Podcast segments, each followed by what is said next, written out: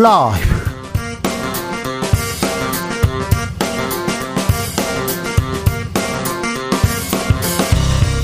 2023년 6월 19일 월요일입니다. 안녕하십니까. 주진우입니다. 대한민국 경제 1980년대 일본과 같은 저성장 늪에 빠졌다. 미국에서 박영선 전 장, 정, 장관이 경고하고 나섰습니다. 미중 갈등 격화되고 있는 상황에서 우리 경제는 어떤 길을 걸어야 할까요? 대한민국 외교는 어떤 길을 가야 할까요? 박영선 전 장관에게 들어봅니다. 한중 갈등 빨리 진화해야 할 텐데요. 싱하이밍 중국 대사 발언 논란 속에 중국으로 출국한 더불어민주당 의원들이 있습니다. 이 의원들을 두고 국민의힘에서는 형사처벌 가능성까지 거론하고 나섰습니다. 중국 티베트에 직접 다녀온 더불어민주당 김병주 의원에게 들어봅니다.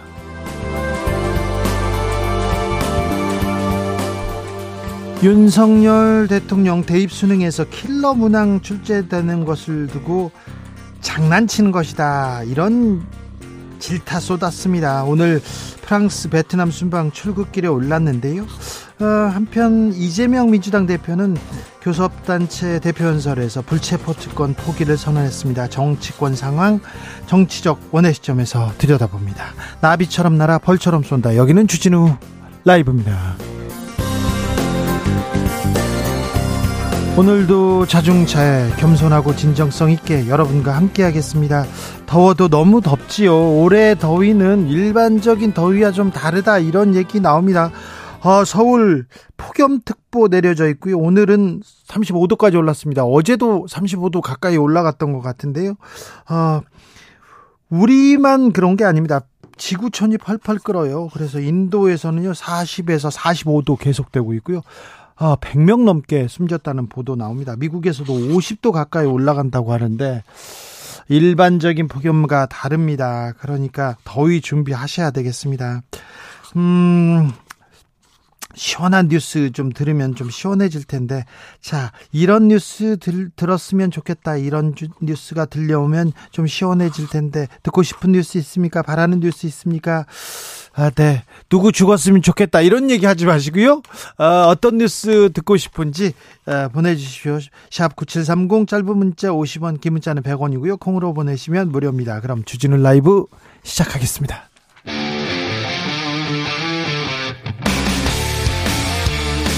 탐사보도 외길 인생 20년. 주 기자가 제일 싫어하는 것은?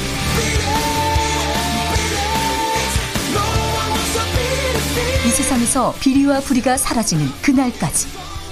오늘도 흔들림 없이 주진우 라이브와 함께.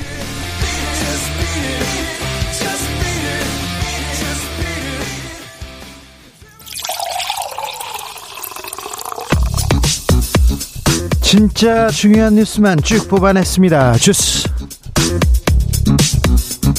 정상근 기자 어서 오세요. 안녕하십니까? 아, 수능 난이도 얘기가 계속 파장을 몰고 왔는데요. 오늘은요. 음, 킬러 문항 얘기가 나옵니다. 네, 어, 오늘 킬러 문항 얘기가 나왔습니다. 어, 윤석열 대통령, 대통령실은 윤석열 대통령이 참모진에게 이 대입 수학 능력 시험에서의 이른바 킬러 문항을 제외해야 한다는 취지로 얘기를 했다고 기자들에게 밝혔습니다.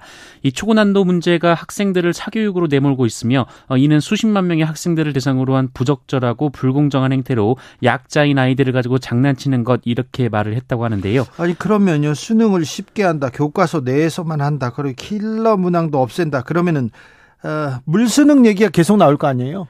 네, 어, 하지만 그 대통령실에서는 킬러 문항을 배제하고 출제 기법을 고도화하고 정성을 기울이면 변별력이 확보된 공정 수능이 가능하다 어, 이렇게 밝혔다고 합니다. 킬러 문항은 아주 어려운 문제들 하나씩 숨어 있는 그런 문항을 얘기하는데 이걸 빼면 변별력 어떻게 따질래 할 때 기법을 고도화하고 정성을 기울이고 변별 기울임다. 정성을 기울이면 공정 수능이 가능하다 이렇게 얘기합니다. 아, 이 대통령이 수능 발언에서 이거 파장 키운 거 아니냐 이런 얘기 나는, 나왔는데요. 어, 정부와 여당에서는 이주호 교, 교육부 장관 잘못했다고 하고요. 이주호 장관이 내가 잘못했네 이렇게 나섰습니다. 네, 어, 조선일보는 윤석열 대통령이 수능 난이도 논란에 대해 이주호 교육부 장관에게 엄중 경고했다라고 보도했습니다. 네. 어, 윤석열 대통령이 지난해 말부터 사교육을 받을 수밖에 없는 수능의 문제점을 고치라고 지시했는데 이주호 장관이 대통령의 발언 진위를 잘못 전달했다는 것입니다. 네. 어, 대통령실은 그러나 이 브리핑이 매끄럽지 못해서 윤석열 대통령 지시가 와전된 부분은 있지만 부총리 책임론으로 몰아붙일 일은 아니다라면서 낭설이라고 선을 그었습니다. 한국교육과정평가원 이규민 원장 사임했습니다. 네, 이규민 한국교육과정평가원장이 오늘 사임했습니다. 이규민 원장은 지난 6월 모의 평가 관련해서 기관장으로서 책임을 지고 사임하기로 했다라고 했고요. 2024학년도 수능의 안정적인 준비와 시행을 위한 것이라며 평가원은 수능이 안정적으로 시행되도록 최선을 다하겠다라고 말했습니다. 앞서 교육부는 이 교육, 과정을 벗어난 수능 출제 논란을 언급하며 평가원에 대한 대대적인 감사를 예고한 바 있습니다. 아, 네. 잠시 후에 저희가 자세히 고민해보는 시간 갖겠습니다. 김밥과 자장면값, 아, 5년 사이에 40%나 올랐다고요? 네, 한국소비자원에 따르면 서민들이 즐겨 먹는 외식 메뉴인 자장면과 김밥이 최근 5년간 최고 40% 넘게 올라갔다고 합니다. 네, 한국소비자원은 서민들이 즐겨 먹는 외식 메뉴 8개 가격을 조사해서 발표하고 있는데요. 어, 이 8개 품목은 5년 전과 비교해서 평균 28.4% 뛰었는데 어, 그중 김밥이 46%, 자장면이 40.5%로 가장 많이 뛰었습니다. 올라도 너무 올라요. 기, 뭐, 냉면 한 그릇에 16,000원 합니다. 어, 소위 아주 맛집이라고 오래된 가게라고 그런 가게 아닌데도 16,000원 하더라고요.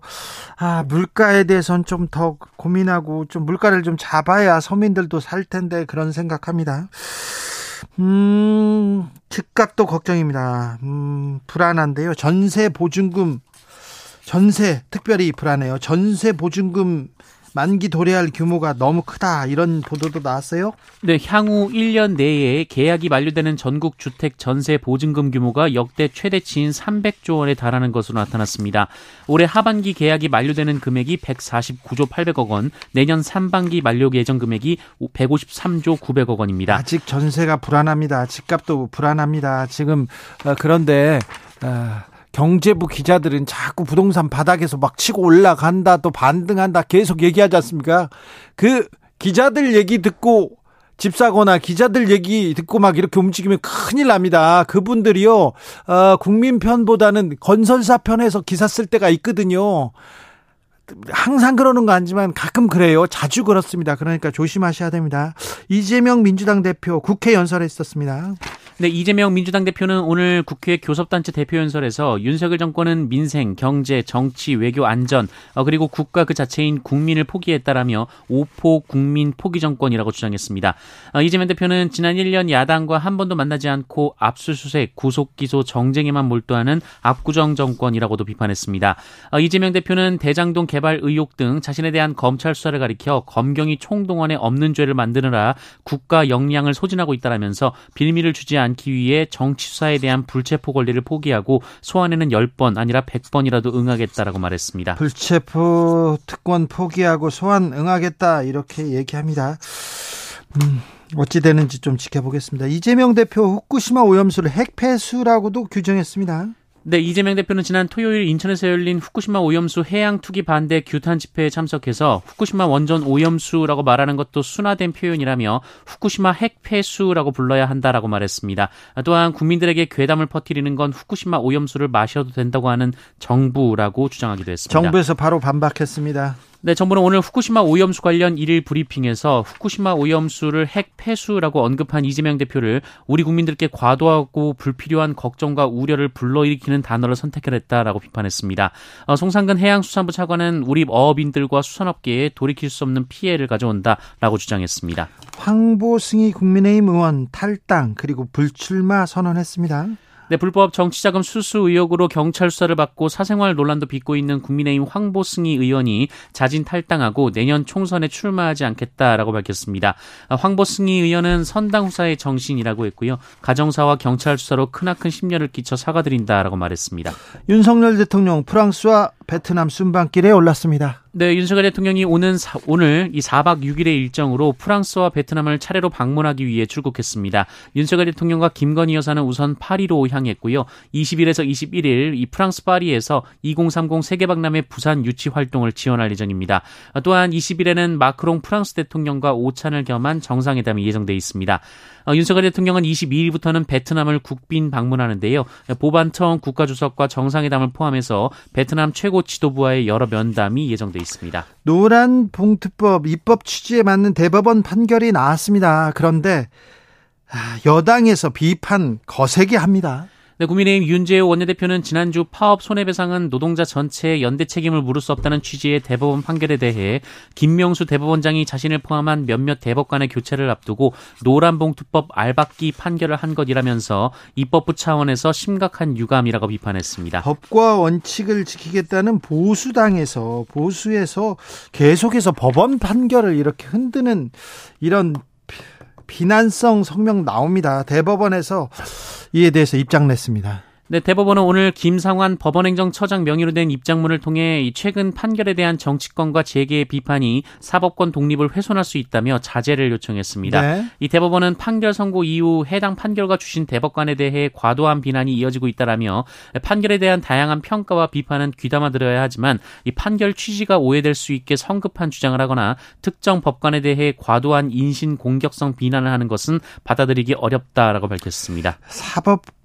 정부가 존중받아야 되는데 존중받아야 되는데 판결이 나오면 아, 정치적 유불리에 따라서 이렇게 비판 비난을 막 쏟아냅니다. 이거 굉장히 아, 신뢰의 문제에도 큰 아, 크게 역행하는 일인데 그런 일이 좀 많아요. 그래서 걱정이 됩니다. 주스 정상근 기자 함께했습니다. 감사합니다. 고맙습니다. 아, 속 시원해지는 시원한 소식 희망 뉴스 한번 받아보겠습니다.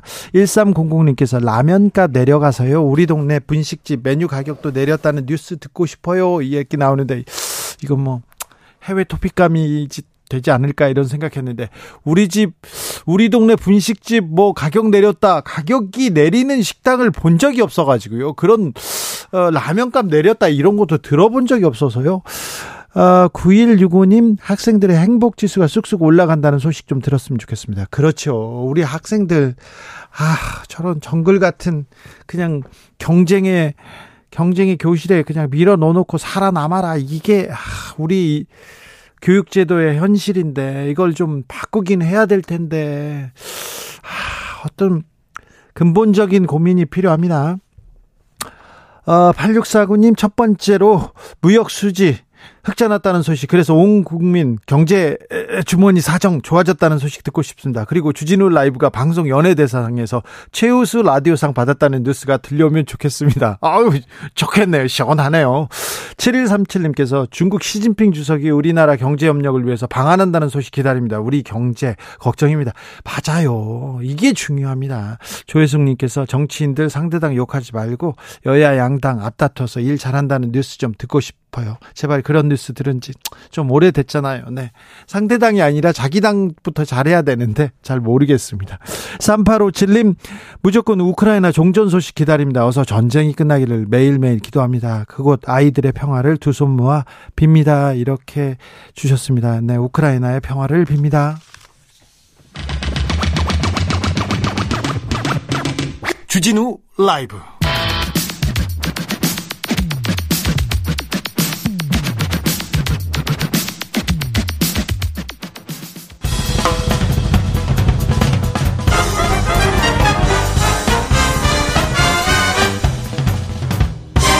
훅 인터뷰 모두를 위한 모두를 향한 모두의 궁금증 훅 인터뷰 싱하이밍 주한 중국 대사 발언 이후에 한중 관계 냉랭합니다. 아니 사이가 나빠요, 나빠요. 갈등 커지고 있습니다. 그러는 사이에 더불어민주당 의원들이 중국 방문했습니다. 그랬더니 아, 국민의힘 중심으로 구력외교다, 조공외교다 이런 비판 쏟았는데요.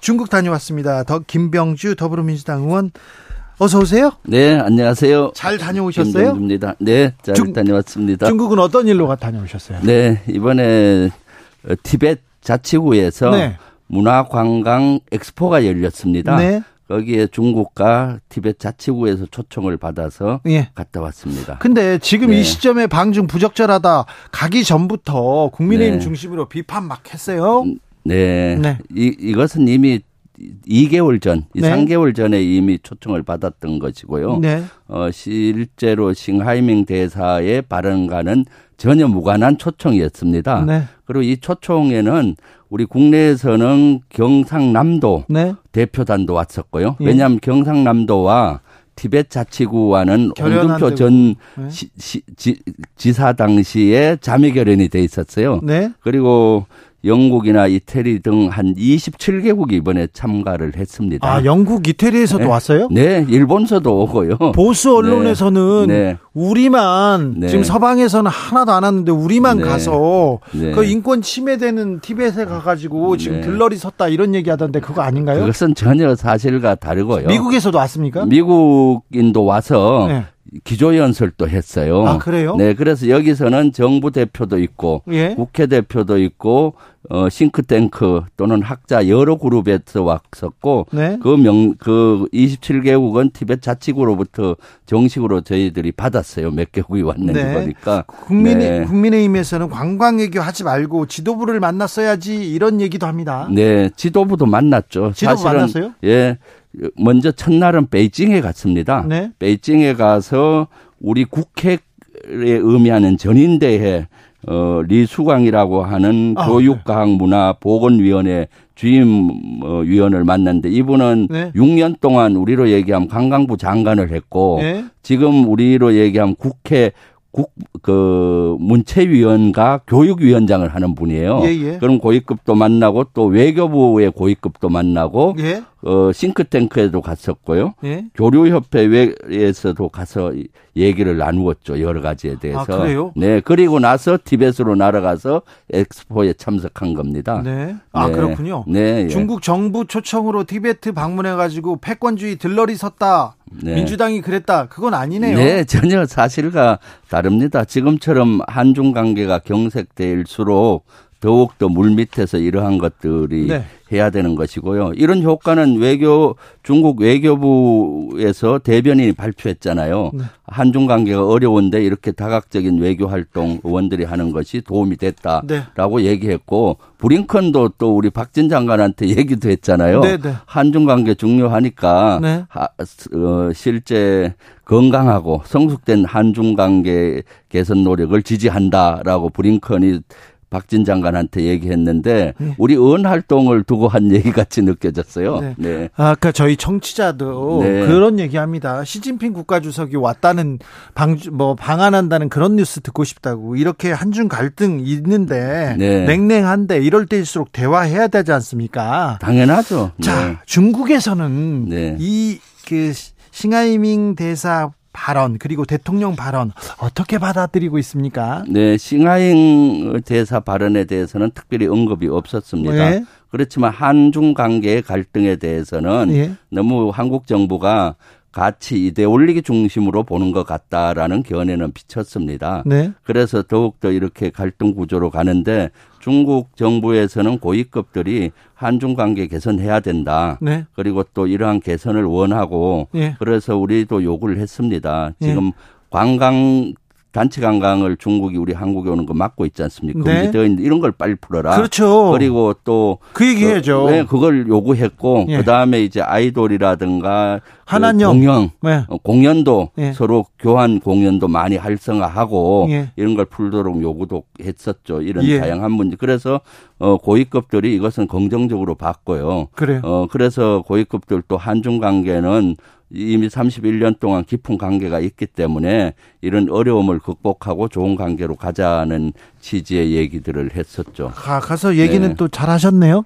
네, 네. 조혜정님께서 티벳 인권 문제를 옹호하는 것처럼 비춰질 수 있다 이렇게 비판하던데 이 부분 어떻게 생각하세요? 이것은 차원이 다른 문제입니다. 네. 지금 사실은 우리가 중국의 대만 문제나 네. 티벳 인권 문제 를 거론하는 것 자체가 사실은 한중 관계의 갈등의 골을 깊게 하는 겁니다. 네. 이번에 티벳에 한 것은 티벳 인권 문제와는 전혀 다른 관광 문화에 대한 엑스포입니다. 네. 예를 들어서 그렇게 따지면은 독일에서 엑스포가 열렸을 때 우리가 가면은 네. 독일이 라지 그거를 우리가 어, 옹호하는 게 됩니까? 아, 우리 아니죠. 지금 부산 엑스포를 유치하기 위해서 노력하잖아요. 네. 유치된 많은 나라에서 고위급 손님들이 와야 이게 흥행이 되지 않습니까? 네네. 그런 차원인 것이죠. 아무튼 네. 네. 서방 사회는 하나도 어, 서방 선진국은 하나도 안 가고 우리나라만 간 것처럼 이렇게 호도하는 사람들이 있는데 그건 아니다. 이건. 네, 전혀 아닙니다. 네. 자, 네. 어, 의원님 그 중국 가서 북한 문제에 대해서도 좀 이야기 나눠 보셨어요? 네, 저는 사실은 이 안보 분야에 궁금한 게 너무 많아서 네. 요구도 하고 확인도 했습니다. 네. 먼저 외교 고위급을 만났을 때 제가 요구한 게 있습니다. 네. 북한이 그날 또 미사일 두 발을 쐈어요. 예. 그리고 그때 만났 기 직전에 그런 미사일 도발을 했었는데 중국이 북한 이런 미사일 도발이나 이런 거 할 때 유엔 안보리 제재에 동참을 안 하지 않습니까? 네. 동참을 강하게 요구했습니다. 아, 예, 왜냐하면 북한이 도발을 하게 되면 유엔 안보리 제재에 중국이 동참을 해야지 예? 동참을 안 하니까 우리 한국 국민들이 중국을 안보적으로 신뢰할 수가 없다. 그리고 동참을 하고 두 번째 요구 사항은 제가 요구한 것은 북한을 비핵화하고 평화 체계를 만드는 것이 절실하다. 네. 중국도 거기에 적극적으로 좀 해라. 네. 그러면은 어 저절로 한중 관계가 회복이 될 것이다 얘기했더니 중국에서는 북한 핵 보유지는 절대 용납을 못한다. 네. 북한을 비핵화하고 평화 체제는 자기들도 적극 지지한다. 하지만 어, 북한이 녹록하지 않아서 말을 잘 안 듣는 것 같다. 네. 이런 얘기를 하면서 북한과 중국이 유일하게 가장 그 견해 차이가 있는 분야가 핵 미사일 개발 분야다. 예. 중국은 극구 말리고 있는 중이다라는 반응을 보였죠. 예. 거기 한 발 더 나가서 제가 한 어, 한중일 네? 세 나라의 정상회담이 원래 원래 계획돼 있잖아요. 네? 우리가 주최하는데 네? 어, 대통령실에서는 중국에 달렸다라고 얘기를 해서 네. 중국의 의향이 궁금했습니다. 네. 그래서 물어봤더니 한중일 정상회담 적극적으로 원한다. 네. 그래서 실무회담 그 전에 실무회담이 국장급이 있을 것 같은데 만약 열리면은 적극적으로 참가해서 한중일 정상회담을 여는 걸 본인들은 지지하고 하겠다. 네. 그런 얘기도 했었죠. 네. 토니 블링컨 미 국무부 장관이 지금 아, 중국을 방문 중입니다. 5년 만에 지금 만난다고 하는데요. 시진핑 국가주석과도 면담 예정이라고 하는데 네. 지금 미국하고 중국하고 굉장히 긴장 관계가 좀 아, 고착화돼 있지 않습니까? 네, 네. 조금 이번에 좀 분위기가 바, 다, 달라집니까? 저는 많이 바뀔 거라고 봐요. 제가 궁금해서 물어봤죠. 예. 지금 우리 하, 한미일 외교를 강화하다 보니까 예. 북중러 구도가 되지 않는 우려했잖아요. 네. 그럼 미국과 일본도 중국과 각을 세우는데 실제 물 밑에서는 어떤가 궁금해서 물어봤습니다. 네. 미국하고는 외부적으로는 갈등 구조이지만 내부적으로는 아주 실무 협상을 많이 한다고 해요. 예. 그리고 브링컨도 오고 예. 또 조금 전에 시진핑을 만났다고 합니다. 예예. 예. 그리고 곧 있으면은 정상회담까지 그 미국과 중국 정상회담까지 논의하지 않겠습니까? 예. 일본도 마찬가지 현재 중국과 관계는 안 좋지만은 물 밑에서는 많은 대화를 한다고 합니다. 지금 한미일 구조 속에서 우리가 중국과 계속 각을 우리만 세우고 있잖아요. 네. 그러다 보면은 낙동강 오리알 신세가 될 수가 있습니다. 우리가 그동안 교류했던 경제 분야의 공백들을 네. 미국이나 일본이나 다른 나라가 채워갈 수 있겠죠. 예. 네. 한미일 동맹 계속 외치면서 지금 한미일은 급속도로 이렇게 가까워지고 있습니다. 그런데 한미일 군사 동맹 아, 이렇게 이루어지는 거에 대해서 중국은 네. 어떻게 생각합니까? 글쎄요, 거기에 대해서는 논의하지 않았어요. 아, 그래요? 네, 거기에 대해서는 저는 요구사항만 했지. 아. 네, 예, 거기에 대한 의견 개진은 없었고. 거기까지는 얘기 안 하시고. 사실은 한미일 동맹이라는 단어 자체는 저는 쓰기 싫어요. 네. 한미일 협력이죠. 네. 네, 얼마 전에 홍준표 어, 지사가 거기 저 페이스북에다 한미일 동맹이라는 단어를 써서 그거 잘못된 아 동맹이라는. 단어 쓰면 안 됩니까? 예, 예. 한미일 한미 협력이죠. 자, 그러면 의원님 한미 네. 동맹은 맞죠? 한미 동맹은 맞는데 한미 동맹을 한미일 동맹을 쓴다는 거는 한국과 일본이 동맹이란 얘기 아닙니까? 네. 그래서 한미일 동맹이란 단어는 써서는 안 되는 아, 거죠. 아, 그래요? 네. 한미 동맹은 써야 되고 네. 한미일 협력이죠. 네. 네. 사성 장군 출신 의원께서 한미일 동맹까지는 아니다. 아, 일본은 믿을 수가 없다. 이... 당연하죠. 일본은 독도에 대한 영유권에 대한 야욕을 가지고 있잖아요. 예, 예. 그런 나라와 어떻게 동맹이 될 수 있습니까? 아, 그러네요. 예. 하,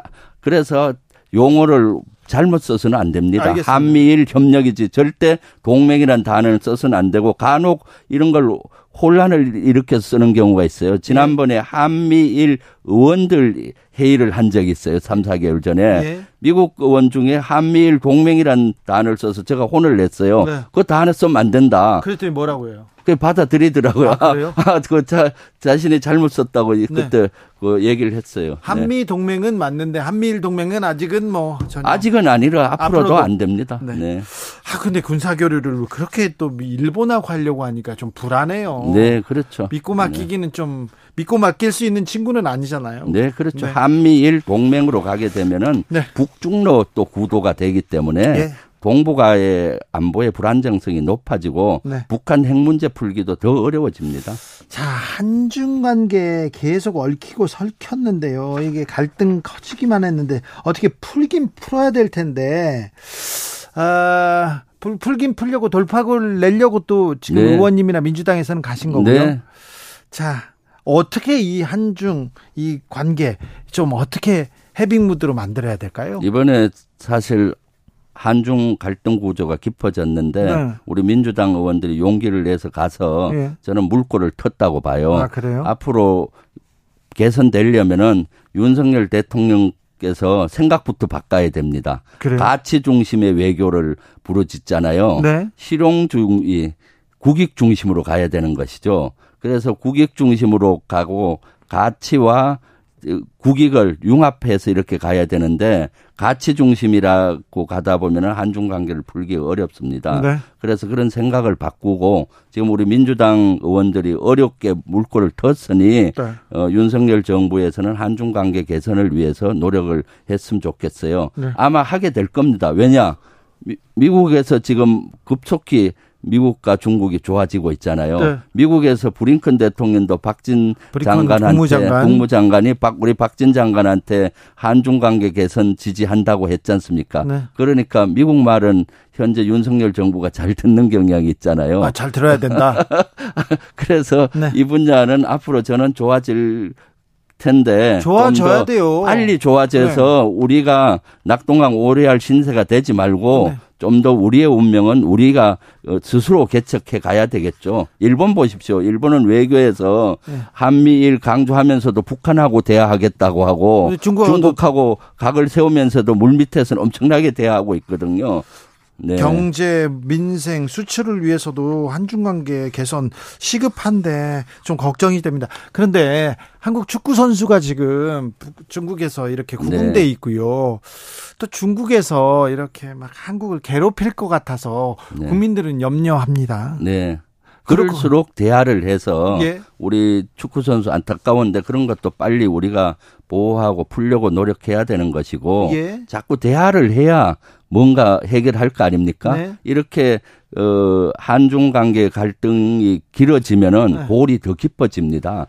볼이 어? 깊기 전에 네. 해결을 해야 되겠죠. 그 전에도 이제 중국 다녀시고 중국과의 관계 뭐 관시라고도 하는데 아는 네. 사람도 있고 그럴 거 아니에요. 네. 의원님 좀 달라졌습니까? 중국 중국이 우리를 대하는 자세나 생각이? 이번에 보니까 중국은 사실 한 어, 중국과 우리 대한민국 관계를 개선하기 위한 노, 의지가 강해 보였어요. 아, 중국은요? 네, 예. 그래서 우리가 조금만 손을 내밀면은 네. 중국은 작고 어 여러 가지 경제라든가 서로 윈윈할 수 있는 분야가 많잖아요. 네. 그렇게 가야 된다고 봅니다. 알겠습니다. 여기까지 듣겠습니다. 김병주 더불어민주당 의원이었습니다. 감사합니다. 네, 감사합니다. 교통정보센터 다녀오겠습니다. 김민혜 씨.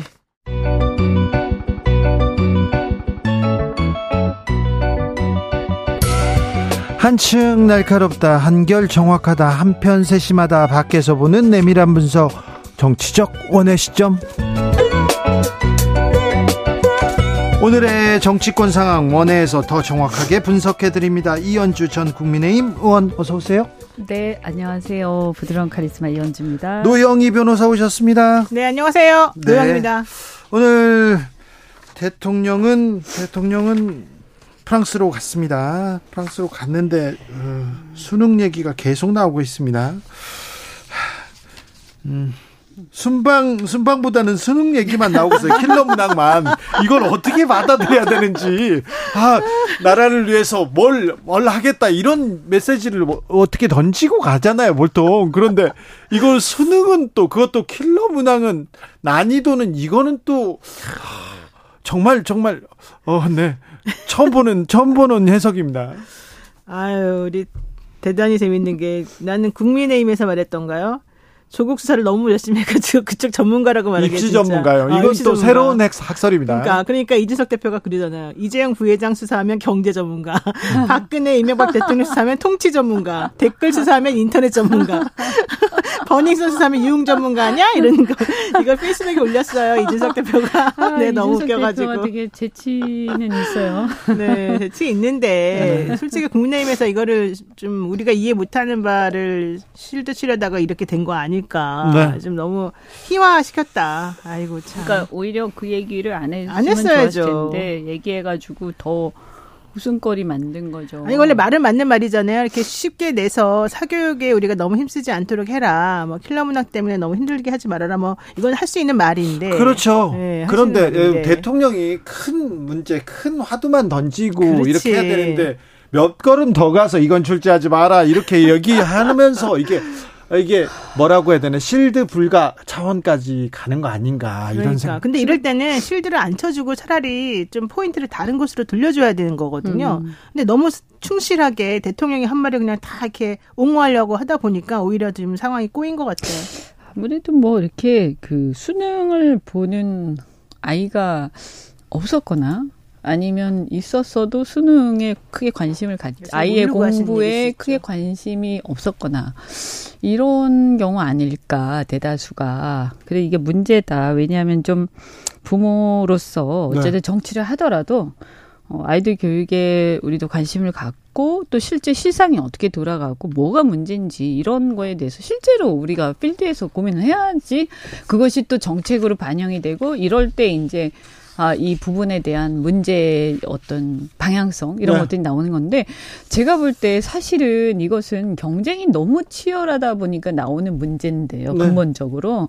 그러면 경쟁이 너무 치열한 이유가 뭐예요? 사실은 이런 거잖아요. 지금 일자리 문제하고 연결이 돼 있고요. 그다음에 대학에서 지금 도대체 이 요즘에 뭐 의대에 열풍이 일어났다 이런 얘기를 하는데 그럼 그런 어떤 보장된 직업 말고 어디가 도대체 어떤 비전이 있는지에 대해서 지금 현재 특히 최근 들어가지고 우리 사회가 어떤 분야에 대한 비전이나 이런 것들이 거의 이렇게 보, 별로 공유가 되지 않는 음. 어, 굉장히 미래에 대한 희망과 비전을 얘기하지 않는 사회가 돼버렸어요. 예. 저는 이런 것들이 다 영향을 미친다라는 생각이 들고요. 네. 그다음에 수능도 이게 쉽든 어렵든 간에 어차피 상대 평가예요. 그러니까 어차피 등수를 매기는 평가예요. 그러면 어 이걸 이렇게 했을 때 저는 뭐 킬러 문항 문제 얘기 문제 제기 자체는 저는 일리가 있다라는 생각을 네. 하는데 근데 이거는 굉장히 지엽적인 얘기고요. 네. 그 외에도 그러면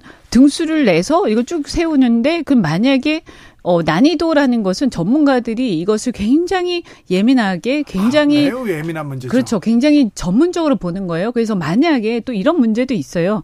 너무 다 쉽게 내면 다 이제 변별이 떨어지면 그럼 어떤 문제가 생기느냐? 예를 들어서 한 문제 실수를 하면 엄청나게 밑으로 떨어지는 거예요. 그러면 그 떨어지는 애가 봤을 때 내가 한 문제 틀렸는데 아니. 이렇게 됐을 때 이게 과, 연 공정한 거냐? 이런 문제 제기도 나올 수 있겠는데 제게 뭐냐면 이게 옳다 그르다를 떠나서 이런 문제는 정말 그 현장에서 뼈가 굵은 사람들의 얘기를 좀 존중하고 저는 좀 들으셨으면 좋겠다. 아니 그러니까 지금 이현주 의원님 말씀도 강론이잖아요 말하자면 네. 그렇게 세세한 거를 지금 이 타임에 하면 안 된다는 거예요. 타이밍이 되게, 되게 중요해요. 세세한 거 대통령이 세세한 거 그 대 통령이 너무 세세하게 아니, 들어갔다. 그 얘기 만약에 지금 150일 정도 하면 안 돼요. 네. 150일 정도 남은 그러니까 거잖아요. 얼마 안 남았어요. 1053님께서 네. 개인적으로 공교육에 종사하는 입장입니다. 킬러 문항은 없어지긴 해야 합니다. 물론 최상위 학생들을 위한 다른 대안 있어야겠지만 근데 지금은 좀 심함, 심합니다. 교육 문제가 있어요. 수능 우리 이렇게 하루에 그냥 시험 쳐서 등수를 쫙 세운다. 이거 문제가 있습니다. 그런데 큰 화두를 던지고 고민 깊게 고민해야 되는데 음. 깊게 고민하지 않고 쉽게 얘기가 나와서 이렇게 지금 어, 학생들, 선생님들 그리고 교육 종사자들 다 지금 멘붕에 빠져 있는데 이거는 어떻게 좀 수습을 하고 넘어가야 될 것 같아요. 꼭 하나 말하고 싶은 거 있어요. 지금 그거에 묻혀가지고 이슈가 잘 안 되고 있는 거 하나가 뭐냐면 음. 자사고, 국제고, 외국어 고등학교 또 요, 유지한 데잖아요. 네. 저 외국어 고등학교 나왔거든요. 아, 그래요? 저희 고등학교 없어진다 그래서 사실 다들 슬퍼하기도 하고 뭐 좀 세워야 되는 거 아니라고 하도 하기도 하고 여러 가지 방면이 있었지만 지난 정부 때 없앤다 그래서 저는 그걸 되게 반대했었어요. 왜 음. 없애지? 그랬으나 어쨌든 정체적인 큰 흐름이나 이게 이제 옳고 그름을 따져가지고 그렇게 간 게 맞다고 하면 그렇게 가려고 했는데 또 갑자기 어떤 숙고나 이런 거 없이 대통령이 오늘 또 갑자기 대통령인지 교육부에서 존치 존치시킨다고 하잖아요. 네. 그왜 존치시킵니까? 그러니까 그런 것들에 대한 의사결정이 왜 숙고의 과정이 없이 이런 식으로 진행되는지 그렇죠. 모르겠어요. 네. 그래서 그리고 예를 들어서 저는 킬러 문항은 뭐 그 문제 제기에는 일리가 있는데 예를 들면 이런 문제에 대한 결론도 저는 그냥 내부적으로 이 얘기를 좀 해서 네. 이거를 그 교육부라든가 교육 전문가들이 모여가지고 수기를 해서 어떤 결과로 나왔으면 좋겠어요. 왜냐하면 이렇게 되면 어, 전문가들이 재량을 발휘하거나 자유롭게 토론을 할 수가 없어요. 지금 그래서 담당자들이 지금 사표를 계속 이렇게 던지고 있는데요. 아니면 경질되거나 아니 어, 이렇게 뭐, 계속 가면 잘못하면 시스템이 무너져요. 네, 공교육 중심으로 가야죠. 수업 위주로 이렇게 뭐 수업 위주로 가야죠. 교과서 내서 출제하고 다 원론적인 얘기만 이렇게 해야 되는데 왜 지금 왜 갑자기 뭐 그런 얘기 나옵니다. 아, 이 얘기는 또 저희가 두고 좀 고민해 보는 그런 시간 갖겠습니다. 아, 이 얘기 처음 나왔을 때 이거 큰일 났는데 아니요, 이거 네. 지금 불안한데 생각했는데. 네, 근데 뭐 만호세 입학 때도 비슷한 문제가 있었고 그다음에 지금 노동부 그때 69시간 할 때도 그런 비슷한 얘기들이 있었고요. 어, 지금 1년에 계속해서 이런 상황들이 반복되잖아요. 근데 이렇게 되면 장관을 비롯해서 우리 그 엘리트 관료들, 어쨌든 여기에서 그분들의 문제도 있겠지만 그래도 그동안 수십 년간 여기서 고생해오신 분들이 더 이상 이제 대통령 입만 바라보고요. 더 이상 자신들이 소신껏 일을 하지 않, 않게 돼요. 그러면 이게 나중에 심해지면 어떻게 되냐? 국가 시스템이 무너집니다. 지금도 저기 나중에 일 안 하고 그냥 손 놓고 손 놓고 있게 돼요. 네. 이거 정말 조심해야 되는데 기, 걱정이에요. 김성수님께서 특목고 자사고 존치 그냥 전 정권 반대로 하기 위한 거 아닌가요? 이런 얘기도 나옵니다. 민주당 이재명 대표는 오늘 국회 교섭 단체 대표 연설을 했습니다. 어떻게 들으셨습니까, 이현주 의원님?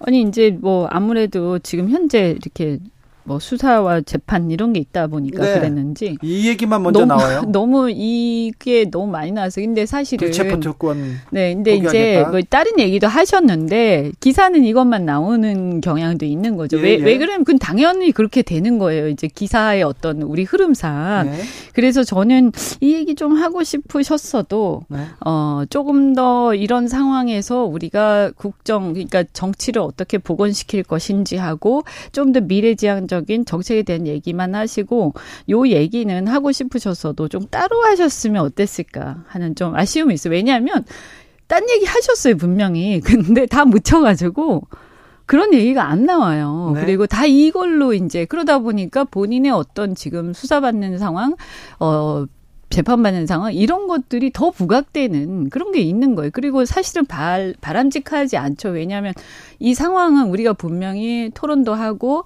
어 우리 사회에서 사실 지금 정치가 이렇게 되는 것저 문제 의식이 저도 있지만 어 그럼에도 불구하고 야당의 교섭단체 대표 연설은 저는 어이 야당 대표가 하는 것인 만큼 민주당의 그러면 지금 민주당이 생각하는 어떤 정책적 대안, 비전 이런 것은 무엇인지 좀 궁금하거든요. 사실 국민들도요. 네. 그런 얘기 를 주로 하셨으면 좋았을 텐데 하여튼 이게 가려져서 좀 안타깝다. 네, 아, 제가 네. 대신 해드릴게요.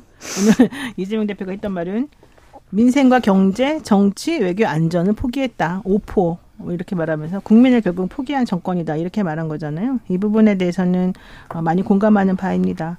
아, 그리고 이제 그 불체포 특권 관련해서는 사실은 국회의원으로서 지금 검찰의 수사가 적법하지 않고 편파적이고 잘못되었다라고 주장하는 입장에서 어, 이런 특권을 내려놓기는 쉽지는 않았을 것 같아요.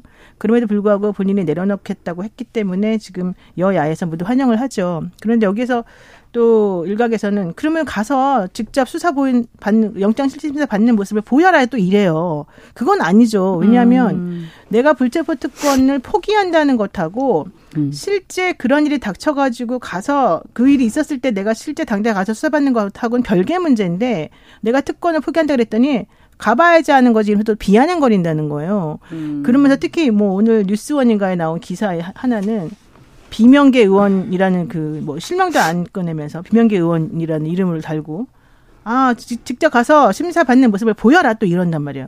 그거는 음. 검찰이 영장을 청구해야지 보이는 거잖아요. 민주당 안에서 민주당 안에서 그런 얘기 했다는 건데 어. 그거는 되게 옳지 않다는 거죠, 제 말은. 검찰청 가면 돌아가세요 이렇게 합니다. 송영길 전 대표 보셨잖아요. 안 불렀는데 왜 오세요? 막 이렇게 되는 거죠. 그러니까 사람들이 왜 그런지 난 솔직히 좀 너무 이상한 것 같아. 자, 그 황보승이 음, 국민의힘 의원은 결국은 탈당하고 불출마 선언했네요. 황보승 의원은 사실은 저는 이게 다른 걸 다 가려져가지고 본질이 조금 없어졌다고 생각하는데 이 사건의 본질은 그 부부싸움하고 내지는 전 남편과의 싸움 이런 게 아니라 네. 정치자금법 위반을 받고 공천 장사를 했느냐 안 했느냐 이게 더 핵심적인 거 아니겠습니까? 네, 그 전에 사생활 문제에 대해서는 저희 거론하지도 않았습니다. 맞아요. 네. 네. 그랬으면 사실은 항상 보면은 본질은 어딘가로 사라지고 그 선정적인 자극적인 그런 단어나 사건에만 자꾸 집중하는 모습이 보여서 저는 매우 안타까운데 이건 또 황보승희 의원이 또 스스로 자초했죠. 네. 네. 뭐 사진까지 올리고 이러니까. 네. 어쨌든 그렇게 하면 안 되고 지금 탈당했다 그러니까 저는 그나마 일단은 참 다행이라고 생각합니다. 네. 근데 지금 이런 식으로 그 공천 장사한다는 얘기가 이분만 있는 게 아니라 또 다른 의원들 전 의원을 포함해서 여러분 거론이 되고 있기 때문에 그 부분과 관련해 가지고 저는 좀 제대로 좀 수사했으면 좋겠고 어차피 황보승 의원은 다음에 총선에 출마 안 한다는 거잖아요. 네, 불출마 선언했습니다. 제대로 된 국회의원이 나오셨으면 좋겠다 이 말씀 꼭 드리고 싶어요. 어떻게 보셨습니까, 이현주 의원님?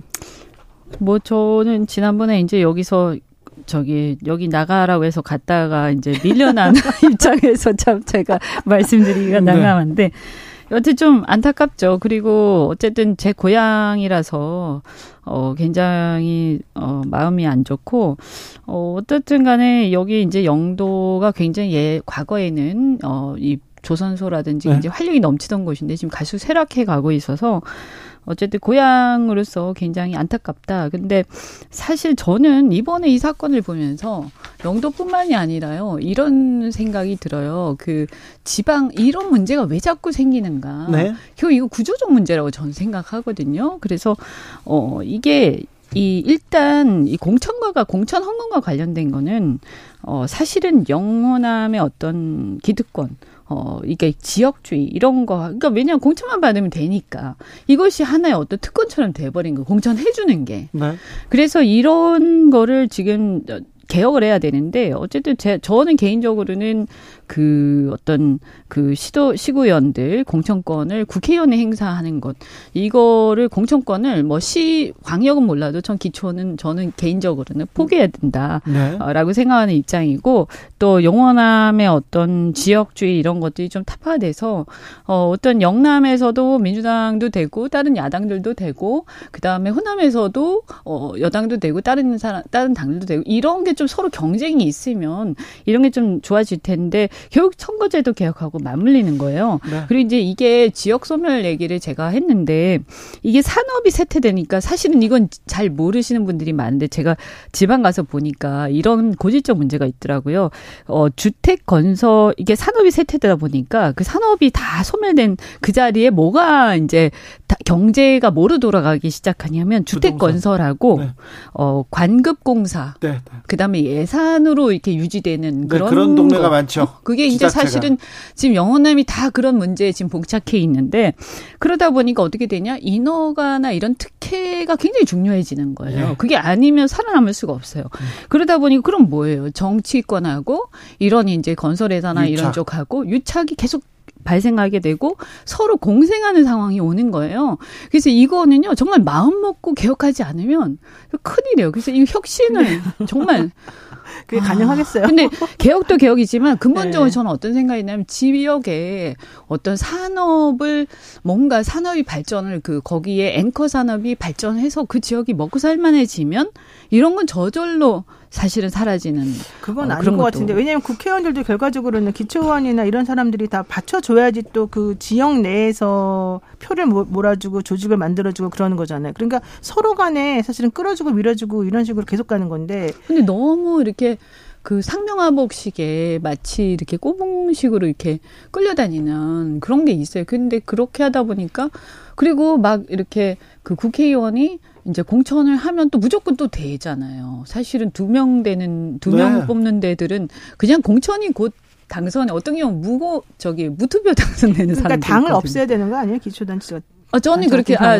예, 저는 그렇게 생각해요. 네. 그, 그러니까 그 공천을 정, 아니, 그러니까 제가 조금 정확하게 말씀 못 드렸는데 정당 공천제를 음. 없애야 된다라는 거죠. 기초는. 네. 뭐, 뭐, 광역까지는 모르겠지만, 예. 근데 과거에도 그런 얘기 계속 나왔는데, 사실 막상 하려고 그러면 또 기득권이 잘안 놔지는데 이번에 이런 폐해들이 많이 발견이 된 만큼 네. 저는 좀 국회에서 공천 이거 정당 공천제 한번 좀 손봤으면 좋겠다. 손봐야 되는데 음. 김장현님도 공천제 개혁이 답입니다. 음. 여기에 답이 있는데요, 안 고칠 거예요. 네, 그, 고양이 먹에 방울밖에 네. 아니겠어요. 네. 자, 국회의원들이 자기네들 특권 내려놓는 거 하는 거 보셨습니까? 선거 앞두고 좀 눈 부릅뜨고 좀 잘하는지 좀 지켜봐야 됩니다. 그래서 잘하는 사람 뽑아주고 잘못하는 사람들을 이렇게 떨어뜨리고 이렇게 투표권 잘 행사해야 됩니다.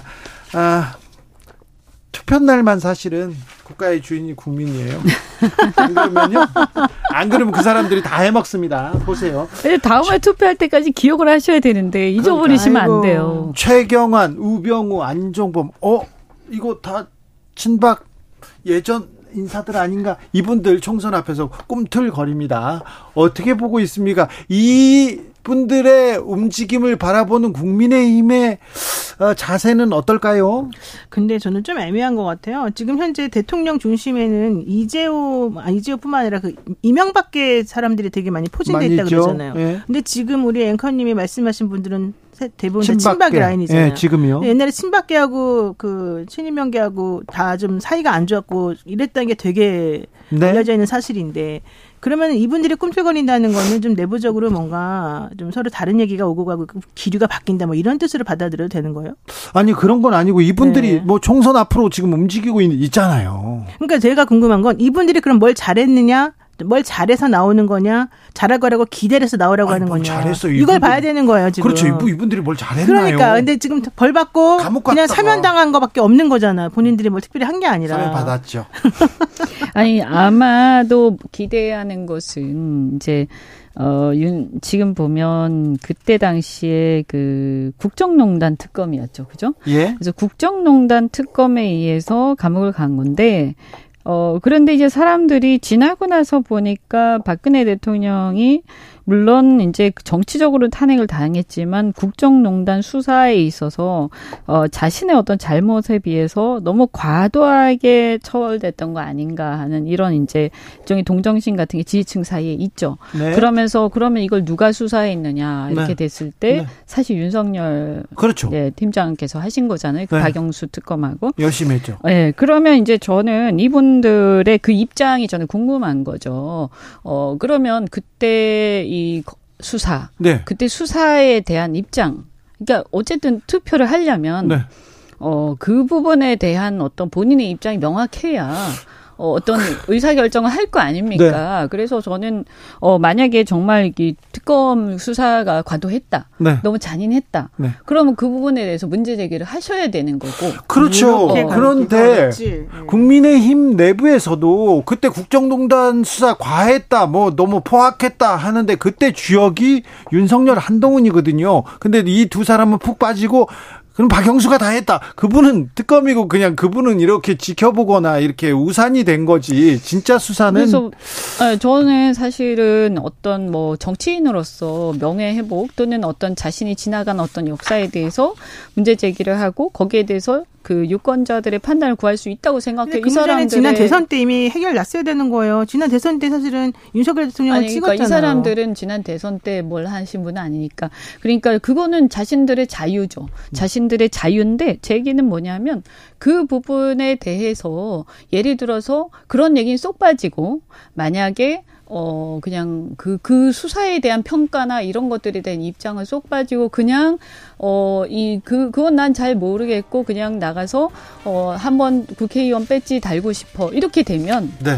어, 사람들이 투표를 어떻게 하겠어요? 그리고 저는 그렇게 돼, 그러면 지금 윤석열 대통령과 그 관계에 있어서 과거에 그러면 이 수사에 대해서 비판을 하셨던 분들은 네. 그 점에 대해서 비판을 만약에 안 한다고 한다면 왜 안 하는지 하고 이런 것들이 설명이 돼야 돼요. 이연주 도영이 두분 감사합니다. 네, 고맙습니다.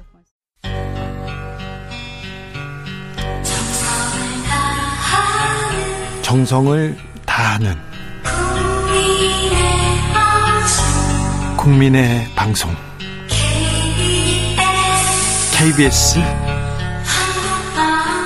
주진우 라이브. 그냥 그렇다고요.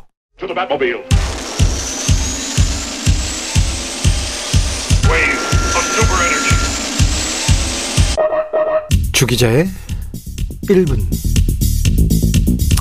수능 150일 앞두고 터진 윤석열 대통령의 발언. 교육계 전체가 혼돈에 빠졌습니다. 학생도 교사도 멘붕이라고 합니다. 정부와 여당은 어, 이주호 교육부총리 실수라고 합니다. 대통령은 사교육 개혁, 공정한 입시를 강조했는데 교육부총리가 대통령 말을 잘못 전해서 수능 난이도 논란이 됐다는 겁니다. 바로 이주, 이주호 부총리가 자신의 잘못이라고 사과했습니다. 대통령이 화두를 던져야 되는데 국장처럼 디테일을 이야기합니다. 오늘은 킬러 문항 문제라고 합니다. 매우 어려운 시험 문제 킬러 문항은 사교육으로 내모는 근본 원인이다. 이는 대통령의 소신이라고 합니다. 윤석열 대통령 최근 참모들에게 아, 킬러 문항 가지고 아이들을 가지고 장난치는 것이라고 비판했다고 합니다. 어, 지난 3월부터 킬러 문항 계속 배제하라고 지시했는데요. 6월 모의고사에서 킬러 문항이 등장하면서 크게 화냈다고 합니다. 결국 오늘 수능 주관하는 한국교육과정평가원장 사표 던졌습니다. 아, 대통령이신데, 할 일도 많으신데, 해야 될 일도 많은데, 이렇게 모의고사까지 그 난이도까지 신경 쓰고 있는데 하, 너무 열심히 하시는 건데 좀 짠하기도 하고 그렇습니다. 그런데 현장에서는요 불안합니다. 현장을 모르는 대통령이 불안감 키우고 있다고 비판합니다. 그러자 대통령실과 여당에서 아, 대통령은 조국 수사 지휘한 입시 전문가라고 엄호합니다. 네, 조국 일가 개입한 대입 부정 사건 수사했다.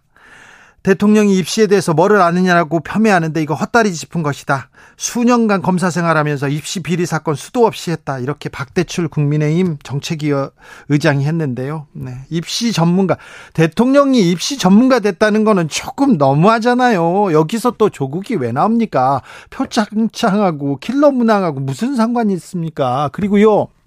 대입 문제 이렇게 수사한 게 아니라요. 대학원 입시 관련된 표창장 관련된 수사한 거예요.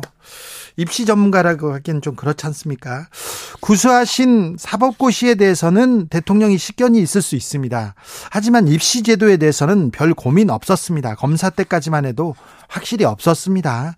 대통령이 수능 세대도 아니잖아요. 학력고사 이전에 본고사 보신 분이지 않습니까? 그런데 여기까지 와가지고 수능 문제에 대해서 난이도 얘기를 하고 있는데 아니 참모들은 뭐 하고 계신지 자꾸 입시 전문가라고요? 예 예. 주기자 1분이었습니다. 베이비복스 킬러.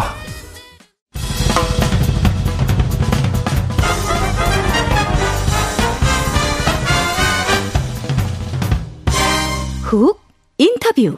훅 인터뷰 이어가겠습니다. 아, 국제 관계 속에서 우리 한국은 어떻게 가고 있을까요? 한국 여성 정치의 미래는 어떤지 구상하고 고민하고 계신 분이 있습니다. 미국 보스턴에서 지금 공부하고 있는 박영선 전 중소벤처기업부 장관 어, 모셨습니다. 전화로 만나봅니다. 안녕하세요.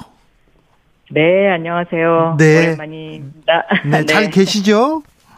네, 잘 있습니다. 네. 지금 하버드대에서 공부하고 계신다고요?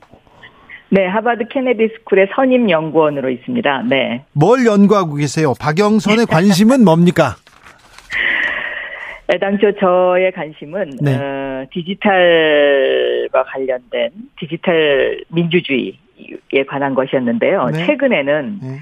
이 미중 갈등이 지속되면서 네. 이 미중 갈등이 미칠 앞으로 우리 대한민국의 영향 예. 그리고 이 생성형 AI가 가져올 미래 세상의 변화 네. 아, 이런 것에 좀 더더 더 많은 관심을 가지고 어, 들여다보고 있습니다. 네. 자, 관심사가 고민이 거기에 있으니까 그 문제 주로 묻겠습니다. 한국 정치에 대해서는 네. 아주 끝에 아주 조금만 거의 아 오늘은 네. 질문을 안 하시는 걸로 제가 알고 있겠습니다. 네, 네. 알고만 계세요. 자, 아 그럼 그이 네. 문제부터 물어볼게요. 블링컨 미국 네. 국무장관이 지금 중국 갔습니다. 그래서 두루두루 만나다가 시진핑 중국 네. 국가주석도 만나고 있다고 합니다. 자, 네. 아, 미국하고 중국하고 크게 세게 이렇게 부딪히더니 또 뒤에선 또 대화를 하기 시작합니다. 이거 어떻게 봐야 됩니까? 제가 보기에는 오늘 그 블링컨 국무장관과 시진핑 국가주석의 만남이 예. 앞으로 어 미중 관계의 어떤 변화가 감지되는 것 아니냐 아, 이렇게 보고 있습니다. 네. 아, 그동안 이제 디커플링에서 디리스킹으로라는 그러니까 위험을 최소화하자 아, 우리가 중국하고 싸우려는 것은 아니다 라고 그 설리반 어 보좌관이 그 바이든 대통령의 보좌관이 지난 4월 27일 날 앞으로의 그 미국이 어떠한 방향으로 나갈지에 대한 연설을 한 적이 있는데요. 네.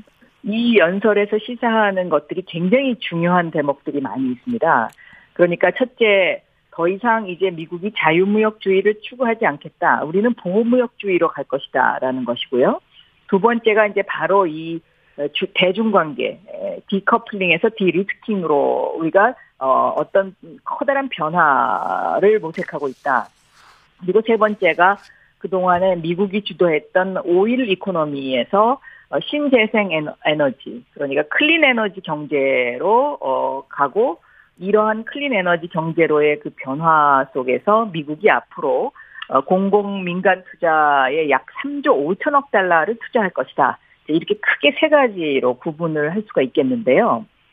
어, 오늘 이 블링컨 국무장관과 시진핑 주석의 만남은 어, 지난 4월 27일 날 어, 미국의 백악관에서 천명한 대중국에 관한 그런 어떤 태도 변화의 하나의 예, 그 시작이다라고 볼 수가 있겠습니다.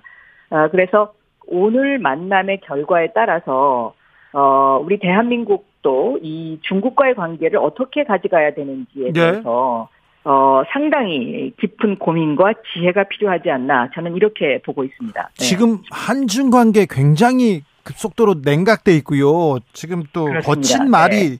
왔다 갔다 합니다. 거기다가 윤석열 대통령까지 이렇게 참전이라고 해야 되나 말을 꺼냄으로써 지금 중국과의 관계 그런데 한중 이렇게 갈등은 어떻게 풀어야 됩니까? 그리고 한국은 중국과의 관계 어떻게 그 조금 어, 풀어 나가야 됩니까? 사실 미국이 decoupling에서 de-risking으로라는 이런 어떤 그 변화를 이야기하는 것을 보면은요. 네. 이 decoupling이라는 것은 현실적으로 불가능한 상황이었습니다. 왜냐하면 지금 미중 간의 어떤 그 무역 규, 무역 규모가 약 7천억 달러에 달하고 있거든요. 이제 우리나라 돈으로 하면 이게 약 90조 원 규모입니다. 아, 네. 이, 네, 대한민국 입장에서 봤을 때는 어, 대한민국 전체 수출 물량의 약 25%를 중국이 차지하고 있지 않습니까? 네. 그런데 이 부분이 이제 얼어붙기 시작하니까 지금 한국이 무역 적자가 지속적으로 나고 있는 것입니다. 네. 어, 유럽도 마찬가지입니다. 유럽도 어, 중국과의 어떤 그 거래에 있어서 어, 중국 노출도를 보면 이 노출도가 미국이 4.2%라고 했을 때 독일은 9.9% 그러니까 거의 한 미국의 두 배 정도 되죠. 네. 그렇기 때문에 이 중국과의 어떤 그 수출과 관련된 무역 부분을 단칼에 자를 수가 없는 어, 그런 상황입니다. 네. 이러한 것은 과거에 그 미소 갈등이 있었을 때, 그러니까 미소 냉전 시대에는 블록 경제였기 때문에 민주주의 국가는 민주주의 국가끼리, 공산주의 국가는 공산주의 국가끼리 무역을 하는 그런 형태였기 때문에 이것이 단칼에 깔, 자를 수 있는 상황이었지만 지금 2001년도에 WTO에 중국이 가입한 이후에는 통합 경제 체계로 지금 전 세계가 돌아가고 있기 때문에요. 네. 이 중국이라는 존재 자체를 어 어떤 칼로 이렇게 탁 도려낼 수 있는 이런 상황이 절대 될 수가 없는 상황이기 때문에 네.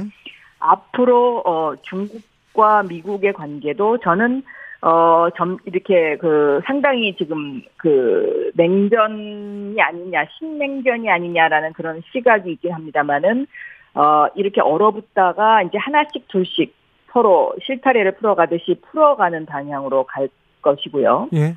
특히 우리나라 이 한국의 입장에서는 무역 적자 문제를 어떻게 해결할 것이고 이 대중국에 수출했던 이것의 대체 시장을 어떻게 찾을 것이냐 이것이 경제 정책의 굉장히 중요한 요소가 돼야 된다. 그리고 이걸 이것을 어 심각하게 생각하지 않으면 앞으로 한국 경제도 굉장히 힘들어집니다. 그래서 이런 상황이라서 어 지금까지 그 우리가 취한 대중국 관계를 한 번쯤 우리도 여기서 점검해 볼 필요가 있겠다. 어, 그리고 블링컨 국무장관이 어, 중국을 방문하기 전에 박직 외무장관에게 뭐라고 언지시 그 넌지시 뭔가 그 메시지를 전달한 것으로 제가 그렇게 알고 있습니다. 한중 관계 잘 풀으라고 얘기했어요. 그렇죠. 네. 네. 그래서 이, 이번에 이 계기를 통해서 한국의 외교 정책 그리고 한국의 대중관계도 한 번쯤 짚고 넘어가야 된다. 저는 이렇게 보고 있습니다. 네. 아, 뭘, 그 거친 말을, 거친 외교전을 벌이면서도 밑에서는 얘기하고 만나고 그래야 되는데, 민주당 그렇습니다. 의원들이 그, 중국 가서 그 의원들 만나겠다고 가는데 그걸 가지고 굴욕 외교다, 조공 외교다 이렇게 비난하고 있습니다. 그러니까 정부 여당에서는 좀 관계 개선을 위해서 나서는 듯한 모양새도 지금 보이지 않는데요. 외교는요. 예. 음, 음, 저는 구부러진 활처럼 해야 된다고 생각하고 있습니다. 네. 그러니까 화를 쏠 때는 쏘지만 네. 그 화를 쏘기 직전까지는 늘 뭔가 우리가 구부러진 그 둥근 활의 그 모 양처럼 예. 어, 그런 방향으로 외교를 하는 것이 예, 국익을 위해서 좋고요. 네. 그리고 외교의 가장 기본은 첫째가 국익입니다. 네. 그러니까 이것이 과연 우리 대한민국의 국익에 맞느냐 안 맞느냐 이 네. 기준으로 모든 것을 봐야 하지 않을까 예. 아, 저는 이렇게 생각하고 있습니다. 네. 네. 어, 장관님 얼마 전에 힐러리 클린턴 만났더라고요. 네. 좀 그 친하십니까 두 분? 제가 그 이제 힐러리 클린턴이 조지타운 대학교의 여성 평화 안전 연구소의 파운더로 있는데요. 네.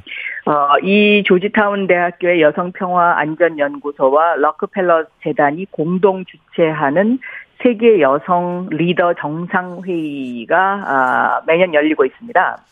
어, 거기에 초대받아서 어, 이탈리아의 벨라지오를 다녀왔었습니다. 네. 가서 뭐 그 별다른 일은 없으셨고요. 어, 크게 세 가지 주제로 논의가 있었습니다. 첫째는 예. 기후 변화 문제, 그리고 예. 두 번째는 어, 여성의 정치 참여 문제를 어떻게 더 활성화시킬 수 있을 것인가. 네. 그리고 세 번째가 이제 그 경제 대전환. 그러니까 어, 이 디지털 경제로 특히 생성형 AI가 가져올 앞으로의 세상에 대해서 크게 세 가지 이슈가 있었는데요. 네. 어, 특히 이제 여기서 제가 좀 어, 깜짝 놀란 것은 어, 힐러리 클린턴 어, 전 국무장관이 어, 한국의 20대 여성 문제를 꼭 집어서 얘기를 하더라고요. 뭐 어떻게요?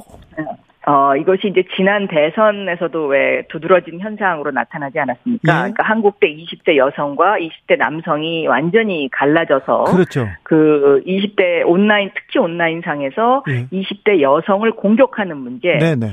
어, 이걸 굉장히 심각하다. 대한민국은 네. 이거를 해결해야 된다. 그리고 네. 이런 것을 해결하지 않으면 한국에서의 여성의 정치 참여가 상당히 제약을 받을 것이다. 네. 아, 이렇게 우려를 표명을 했습니다. 예. 그래서 저도 그 힐러리 국무장관 전 국무장관 입에서 이런 이야기가 나온다는 사실 자체에 대해서 네. 굉장히 깜짝 놀랐습니다. 네. 아, 저도 대선 때 그 주한 네. 그 외국 대사를 몇 분 만났는데요. 딱 이 부분 네. 지적하더라고요. 한국처럼 이렇게 깨어 있는 시민 의식을 가진 사람들이 이렇게 네. 젠더 문제를 가지고 특별히 젊은 사람들이 싸우는 거 이걸 정치적으로 이용하는 거 이거 어, 사회 전 사회 전 세상에 미치는 영향도 클 거라고 굉장히 우려하더라고요. 네, 같은 흐름의 지적이었습니다. 네. 네. 자, 근데요. 네. 네. 카멜라 해리스 미국 부통령은 어, 대선에 안 나옵니까? 현재로서는 나오기 힘들어 보입니다. 제가 이제 힐러리 장 국무장관한테 네. 다음번 대통령은 누가 될 것으로 생각하느냐라고 질문을 했었습니다. 아, 그랬더니 뭐래요? 아, 그랬더니 그냥 단숨에 바이든 딱 이렇게 나오더라고요. 그래요? 어, 그래서, 아, 이 바이든이 지금 노령이라서, 예. 그, 여러 가지로 좀, 그, 어, 그, 그런 문제가 있다라는 그런 지적이 나오고 있는데, 네. 혹시 카멜라 해리스에 대해서는 어떻게 생각하느냐, 이제 제가 이렇게 질문을 했거든요. 예. 그랬더니 굉장히 그 묘한 대답을 했는데요. 첫째 이제 부통령이라는 자리가 굉장히 어렵다라는 예. 전제 조건을 달았고요. 예. 그리고 두 번째는 뭔가 내가 보기에도 공정하지 못한 대우를 받고 있는 것처럼 보이긴 한다. 아 그래요? 그러나 예. 네 그러나 어 바이든 현재 대통령이 과거에 오바마 대통령 밑에서 부통령을 했을 때. 네. 그 부통령으로서 오바마 대통령으로부터 받았던 미션이 있다. 예.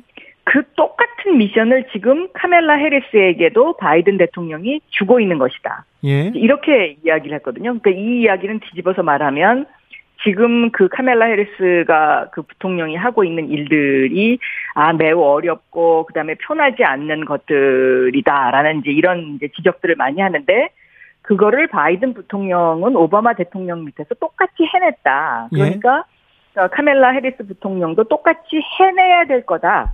어, 그것은 그 사람의 어떤 역량의 문제이다. 아, 이렇게 해석을 할 수가 있겠죠. 네.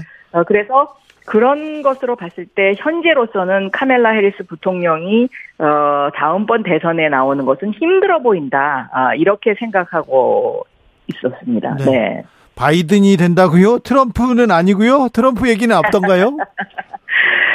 트럼프와 싸워서 어, 거기서 굉장히 분패를 했다고 생각하고 있는 어, 사람이 바로 힐러리 네. 국무장관이지 않습니까? 네. 그런데 어, 이 힐러리 국무장관이 본인이 그런 이야기를 하지 않았지만 실제로 이 세계 여성 그 리더 정상회의에서 어떤 이야기가 나왔냐면 만약에 그 당시에 트럼프 대통령이 당선이 안 되고 힐러리 국무장관이 당선이 됐다면 지금의 미국의 모습은 그보다 훨씬 더 나아지지 않았을까. 아, 이런데 이제 그 거기에 모였던 여성 리더들이 다 의견에 일치를 했는데요. 네. 거기서 미국의 모습이 더 나아지지 않았을까에 대한 그 의미는 무엇이냐면 실제로 미국이 트럼프 대통령이 대통령이 됨으로써 전 세계적으로 국가적 그, 그 리더십을 상당히 많이 잃어버렸다.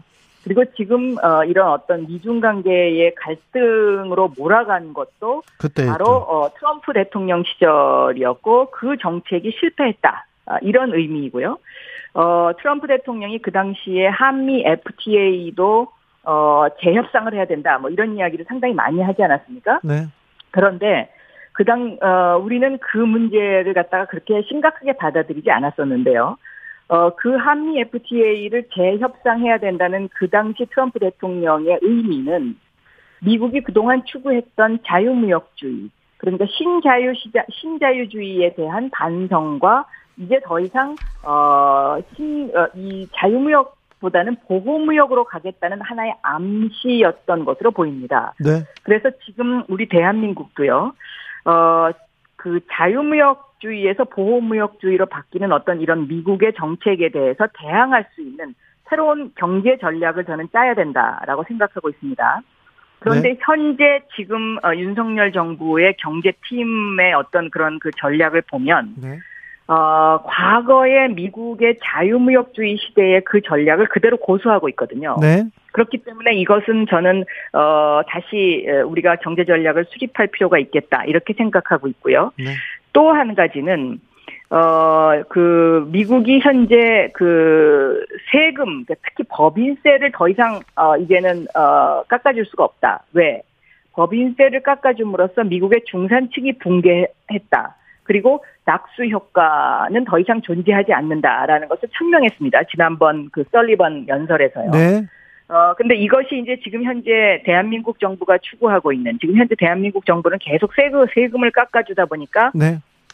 세수에 문제가 생기고 있지 않습니까? 네. 그런데 이렇게 세수에 문제가 생기는 이 문제가 결국은 대한민국 중산층에게 악영향을 결과적으로 끼치게 됩니다. 네. 어, 그래서 이런 어떤 전반적인 어, 경제 정책의 점검, 윤석열 정부의 경제 정책의 점검이 필요한 시점이 아닌가 저는 이렇게 보고 있습니다. 네. 어, 하버드에서 윤석열 대통령이 특강하는데 그때 그 배낭 메고 있는 장면이 참 인상 깊었습니다.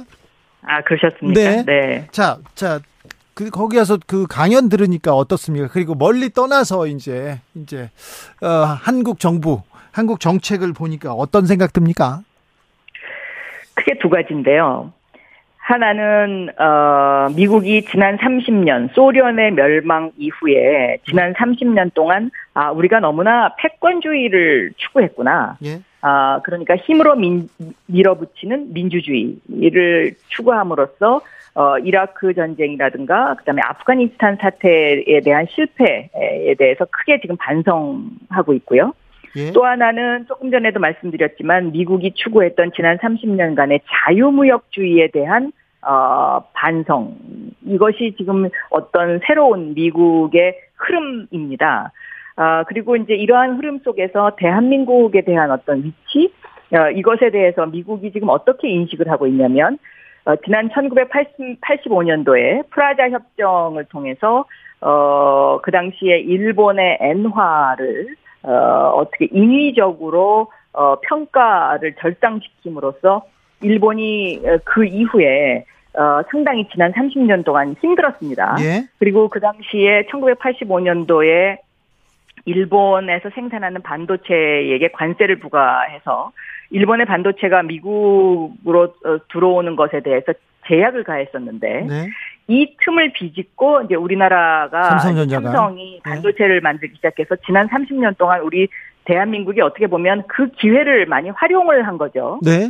그런데 지금 2023년 이 시점에서 봤을 때 어, 1985년도에 일본이 당하던 미국으로부터 일본이 당하던 그 어, 모습이 지금 우리 한국이 그것을 당하고 있다 이렇게 해석하시면 어, 우리가 가야 할 방향이 과연 무엇인지에 대해서는 어, 청취자 여러분들께서도 짐작이 가실 것이다 이렇게 생각하고 그러면 있습니다. 우리는 지금 중국한테도 치고 지금 미국한테도 당하고 있네요.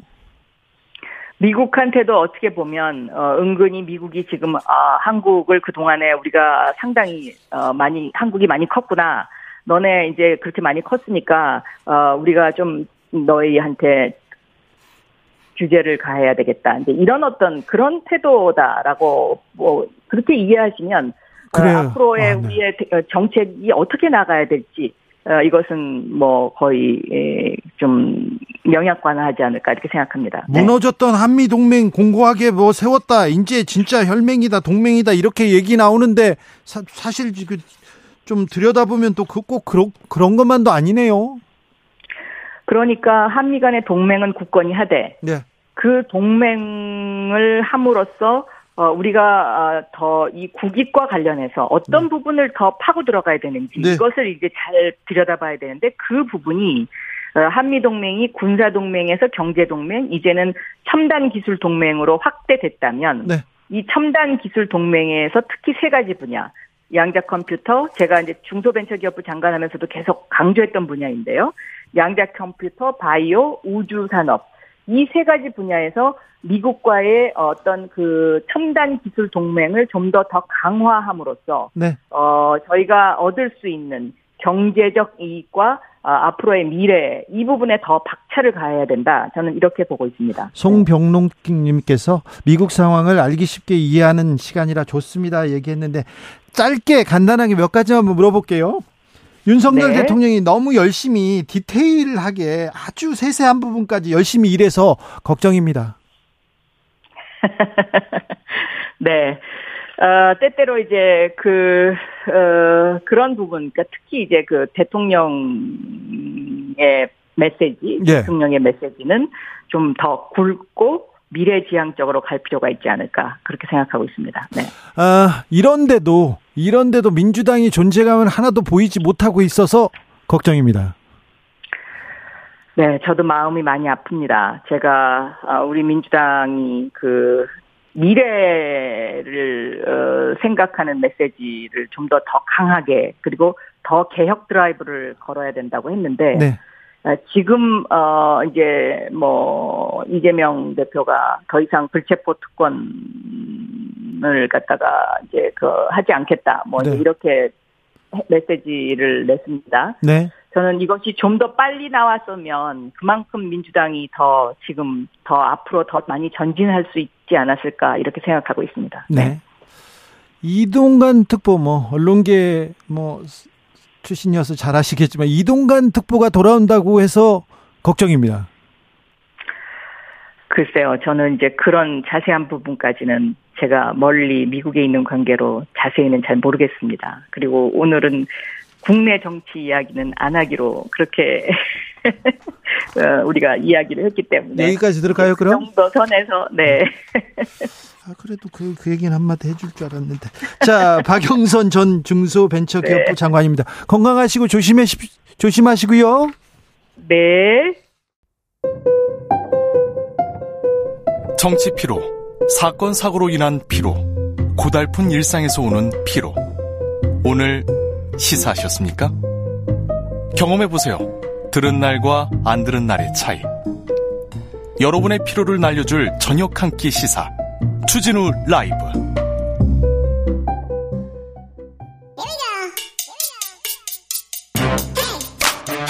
뉴스를 향한 진지한 고민 기자들의 수다. 라이브 기자실을 찾은 오늘의 기자는 은지혁이요. 시사인 김은지입니다. 준비한 첫 번째 뉴스부터 가봅니다. 네, 박희영 용산구청장이 보석으로 석방됐습니다. 공황 장애 때문에 아, 더 이상 수영 생활을 할 수 없어요. 막 그랬는데 네, 나와서는 또 일하고 계시죠? 네, 이태원 참사 관련해서 박 구청장이 지난 1월에 구속 기소된 바가 있는데요. 네. 구속 5개월여 만에 예, 풀려났습니다. 저기 주민 소환제가 추진된다는 소식도 있습니다. 네, 한국일보가 관련 보도를 하고 있는데 용산구 주민 200여 명으로 구성된 시민단체 용산시민연대가 박 구청장을 수민 소환하는 방안을 검토하고 있다라고 하는데요. 네. 2007년에 도입된 제도이거든요. 네. 지방자치단체장 등 선출직 공직자를 투표로 임기 만료 전에 해직시킬 수 있는 제도입니다. 국민 소환, 주민 소환입니다. 네, 그런데 이제 임기 개시가 1년이 지나야지만 가능하기 때문에 이제 박 구청장이 지난해 7월 1일 임기 시작해서 다음 달부터는 그 대상자가 된다라고 합니다. 그런데 주민 소환 얘기가 이태원 참사 때 그리고 그 이후에 없었어요. 그런데 갑자기 그 이 얘기가 지금 들려오는 이유가 뭡니까? 네, 아무래도 이제 박경 구청장의 여러 가지 행보 때문에 비판을 사고 있는 지점이 있는데요. 네. 이태원 참사 유가족들 만나겠다라고 했다가 바로 예. 그 다음 날 그 문을 잠궈 놓고 그 기동대 유가족, 불렀죠. 네, 유가족들이 이제 쓰러져서 항의하는 모습이 연출되기도 했었는데요. 네. 원활한 공무 수행을 위해서 부득이하게 출입 통제했다라고 하면서 경찰에다가 지원 요청까지 한 바가 있습니다. 예. 이러한 모습들 때문에 박형 구청장이 여러모로 지금 상황에 대해서 심각함을 모르고 있는 게 아니냐라는 지적이 나오고 있는데요. 네. 뿐만 아니라 이제 임기가 1년이 됐기 때문에 이제 좀 가능한 상황도 있어 보입니다. 근데 주민 소환으로 이렇게 뭐라고 해고라고 해야 됩니까? 해직. 어, 저기, 예. 예. 그 직을 상실하는 경우는 그렇게 많지는 않죠. 네, 이제 굉장히 요건 자체가 까다롭다라고 합니다. 구청장 같은 경우에는 15%가 넘는 지역 내 유권자의 동의 서명을 받아야 된다라고 하는데요. 네. 용산구 경우에는 2만 9천 명이 넘는 사람들의 사인이 필요합니다.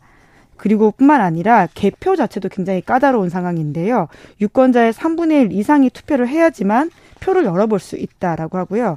그 중에 유효 투표 과반이 있어야지만 찬성이 확정된다라고 합니다. 네. 그러다 보니까 지난해까지 추진된 주민 소환이 2007년 시작됐는데도 126건밖에 되지 않거든요. 네. 그런데 투표 자체가 실시된 경우가 11건에 불과하고요. 그나마도 투표함을 열어본 게 두 건에 불과하다라고 합니다.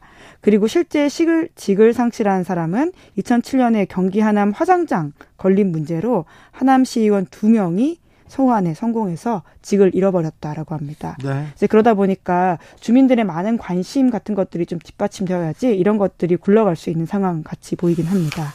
어, 박희용 구청장은 그 구치소에 수감돼 있을 때도 이렇게 천만 원 넘는 월급을 가져갔다 이런 얘기도 계속 나왔습니다. 그런데 공황 장애가 있어서 수영 생활 어렵다고 하는데 구정은 어떻게 살필 건지 그런 얘기도 있었고요. 먼저 용산 어, 용산에서 이태원 참사 유가족들 만나겠다 했는데 또 여기에서 또 입장을 바꾸고 있어서 어, 계속 두고두고 관심사가 될 것 같습니다.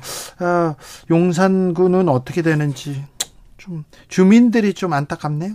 다음 뉴스로 가보겠습니다. 네, 한 현직 판사가 최근 대법관 임명에 대해서 공개적으로 목소리를 냈습니다. 자, 어떤 내용입니까? 네, 김명수 대법원장이 이번 달 9일에 새 대법관 두 사람을 임명했는데요. 네. 권영준 서울대학교 법학전문대학원 교수 그리고 서경환 서울고법 부장판사입니다. 네. 윤 대통령한테 임명 제청을 했고요.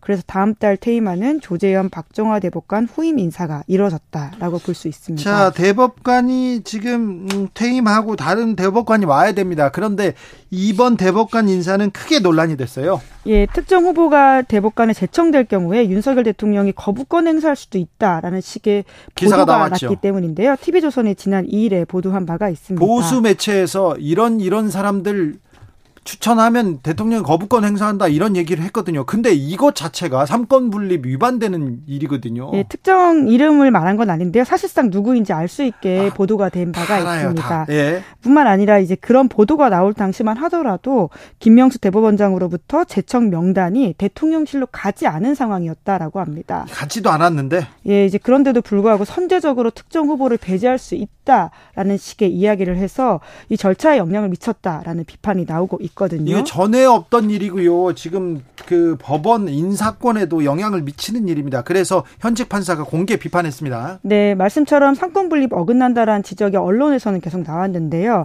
사법부에서 공개적으로 이름을 걸고 목소리가 나온 건 처음이다 보니까 네. 이목을 끌고 있습니다. 뭐라고 했습니까? 예, 대통령실과 대법원장 모두 비판했습니다. 수도권 지역 법원의 A 판사인데요. 글 제목이 걱정과 참담 사이 라고 해서 법원 내부망에 글을 올렸습니다. 네.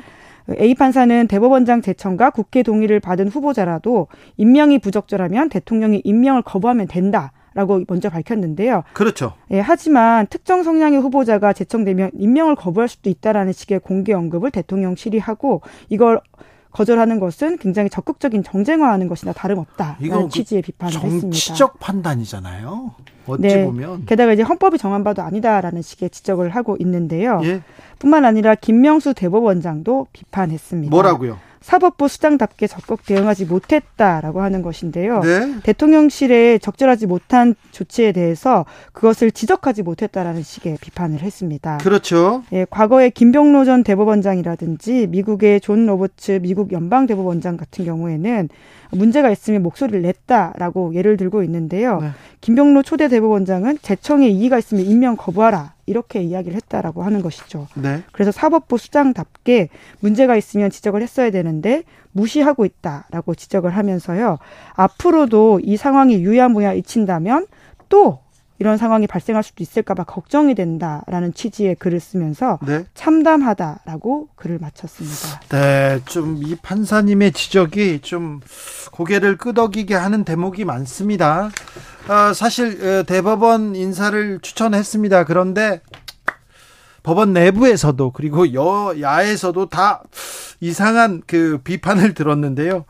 어, 만약에 김명수 대법원장은 그 원하는 사람을 그 좋은 제일 좋은 사람을 추천하고 그거에 따라서 대통령이 어떤 결정을 하는지 지켜보는 것이 맞았을 텐데 아 그렇게 했겠죠. 그냥 타협한 거 아니겠죠. 정치적으로 타협한 거 아니겠죠. 그런데 아무튼 이번 논란 많은 부분을 생각하게 합니다. 사법부가 사법부가 이렇게 그 갈등을 종결하는 그런 역할이 있어야 되는데 요즘은 갈등이 또 벌어지는 그런 뉴스가 있어서 일부 또 흔들리는 흔드는 것도 있어요. 보수 언론에서 김명수 대법원을 계속 흔들고 있어요. 근데 그 언론사는 어떤 언론사인지 아세요? 양승태 대법원하고 쿵짝하고 기사 대신 써주고 광고 광고 대신 내주고 어 그랬던 데지 않습니까? 가장 편파적이고 가장 사법부를 이렇게 농락했던 데에서 농락했던 언론사가 조선일보입니다. 조선일보에서 김명수 대법원을 강하게 정치적이라고 비판하는 것 자체가 저는 너무 웃겨요. 감히 어디서 그런 생각 해 봅니다. 마지막으로 만나볼 뉴스는요? 네, 오늘도 많이 더웠는데요. 네. 올해 6월이 역사상 가장 더운 날이 될 수도 있다고 아, 합니다. 올해는 일반적인 더위하고 좀 다른 것 같습니다. 네, 한국말의 일이 아니다라는 이야기가 나오고 있는데요. 네. 이미 지난 1일부터 11일 6월 기준만 하더라도 네. 전 세계 곳곳에서 가장 더운 6월이 기록되고 있다라고 합니다. 네. 시베리아만 해도 40도 육박한다라고 하고요. 네. 여러 가지 상황들 때문에 그런 올해가 역사상 가장 더운 해가 될 확률이 현재로서는 12%다. 이렇게 미국 해양 대기청도 밝히고 아예 있다고 12%라고 합니다. 이렇게 얘기한다고요? 네. 와, 근데 5월, 6월 지금 역대급입니다. 네, 이미 기록 갱신한 것도 있는데요. 올해 더위가 이미 지금으로도 역대 10위 안에 드는 것은 거의 확실하다라고 하고요. 네. 5위 안에 들어갈 가능성도 매우 크다라고 합니다. 아이고. 네, 그 이거 무엇, 참 걱정이에요. 예, 무엇보다 기후 위기 영향 때문에 이러한 더위가 된다라고 하는 게 여러모로 걱정되는 지점이라고 할 수 있습니다. 기후 위기 영향이라고요, 폭염이? 네, 그렇습니다. 그렇기 때문에 더욱더 적극적인 기후 정책 펴야 된다라는 이야기들이 전 세계에서 나오고 있는데요. 네. 유엔 네. 사무총장은 지금 지금의 기후 정책으로는 지구 평균 온도가 2.8도 올라서 대재앙이 벌어질 것이다라는 걱정을 하고 있습니다. 네. 그러면서 석유 석탄 가스는 땅에 남겨두고 재생 가능 에너지에 대한 투자를 대폭 늘려야 된다. 이렇게 호소를 하기도 했었는데요. 재생에너지 좀 투자하자 이렇게 얘기합니다. 우리도 정책 기조를 그쪽으로 잡아야 되는데. 네, 근데 이미 이달 초 지구 표면의 대기 온도가 사상 처음으로 산업화 이전보다 1.5도 올랐다라고 하는데요. 어, 1.5도는 마지노선, 상한선 뭐 이런 얘기 있었잖아요. 네, 아주 심각한 숫자입니다. 2015년 파리 기후 협정을 통해서 국제 사회가 설정한 지구 온도 상승의 상한선 그리고 기후 변화 최후의 방어선이라고 합니다. 날이 이렇게 덥다고 폭염으로 사람들이 죽고 있어요. 불이 꺼지지 않고 있어요. 정말 심각한 상황입니다. 네, 그러다 보니까 이제 기후 파리 기후 협정이 깨지는 상황을 막아야 된다라는 이야기가 나오고 있는데요. 네. 지금 이제 1.5도 올라갔다라는 게 단순히 이제 해프닝으로 끝나면 될 텐데 이게 수십 년간 지속이 되면 심각한 상황이 될 수도 있다라고 하는 것인데요. 하지만 이렇게 되는 것들이 이미 숫자적으로 많이 나오고 있기 때문에요. 불안감이 더욱 더해지고 있습니다. 그 기후 변화에 관한 정부 간 협의체라고 해서 IPCC라고 하는 게 있는데 여기서 이제 지구가 1.5도 어, 상황이 더 올라가면 앞으로 폭염 폭우, 가뭄이 몇 배씩 더 올라갈 것이다라는 말이 나오고 있습니다. 폭염만 문제가 있는 게 아니라요. 생각해 보세요. 지난해 지난해 지난해 8월 8일 기억합니다. 하루에 그냥 하늘이 구멍 난 것처럼 비가 쏟아졌잖아요. 와, 이런 비가 그래서 뭐 저는 출근을 하는데 출근을 하는데 2시간 2시간이 아니라 4시간 걸리고 막 그랬었어요. 그래 도 퇴근도 마찬가지였고 그런 일이었었습니다. 그리고 지금 폭염 이후에 산불 계속되고요. 미국에선 토네이도 있었고요. 그다음에 가뭄 당연히 따라올 거고요. 아, 폭염은 폭우를 그리고 가뭄을 데리고 오는데 이 지구적 재앙 어 심각한데 이걸 어떻게 극복해야 되는지 아참 뭐라도 실천해야 되는데. 네, 이런 기후기가 특히 약자들한테 더욱 더 가혹하다라는 점에서요. 그러니까요. 심각한 대응이 필요해 보입니다. 그러니까요. 아, 심각하네요. 네, 기자들의 수다 시사인 김은지 기자 함께했습니다. 감사합니다. 네, 고맙습니다. 교통정보센터 다녀오겠습니다. 김민혜 씨.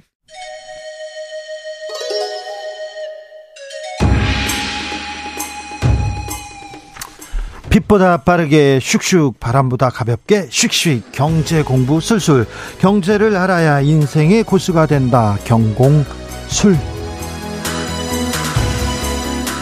경공술 오늘의 선생님은 염승한 이베스트 투자증권 이사입니다. 어서 오십시오. 네, 안녕하세요. 네. 이사님은 어떻게 지내십니까 요새? 어, 바쁘게 지내고 있습니다. 항상 바쁘죠. 네. 네. 이사님의 고민은 뭡니까? 돈은 고민이 아니죠. 돈이요? 네. 아니, 저는 이제 고민이 항상 그거죠. 이게 항상 저는 이제 증권회사 있다 보니까 네. 이게 좀 주식시장이 계속 좀 좋았으면. 좋았으면. 네. 경제가 좀 살아났으면. 네. 그래야 뭐 국민들도 다좀좀 웃지요. 그죠. 예전보다 그리고 확실히 과거보다는 이렇게 투자하신 분들이 워낙 많으시니까. 예, 예. 예. 코로나 네. 이후로.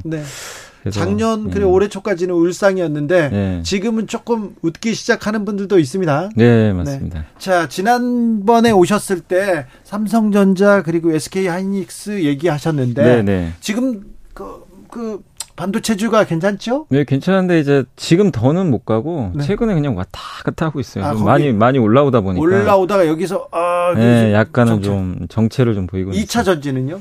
2차 전지도 좀 비슷한 것 같아요. 그럼 이제 앞으로, 내렸다. 앞으로는 어디, 어디가 좀 올라갑니까?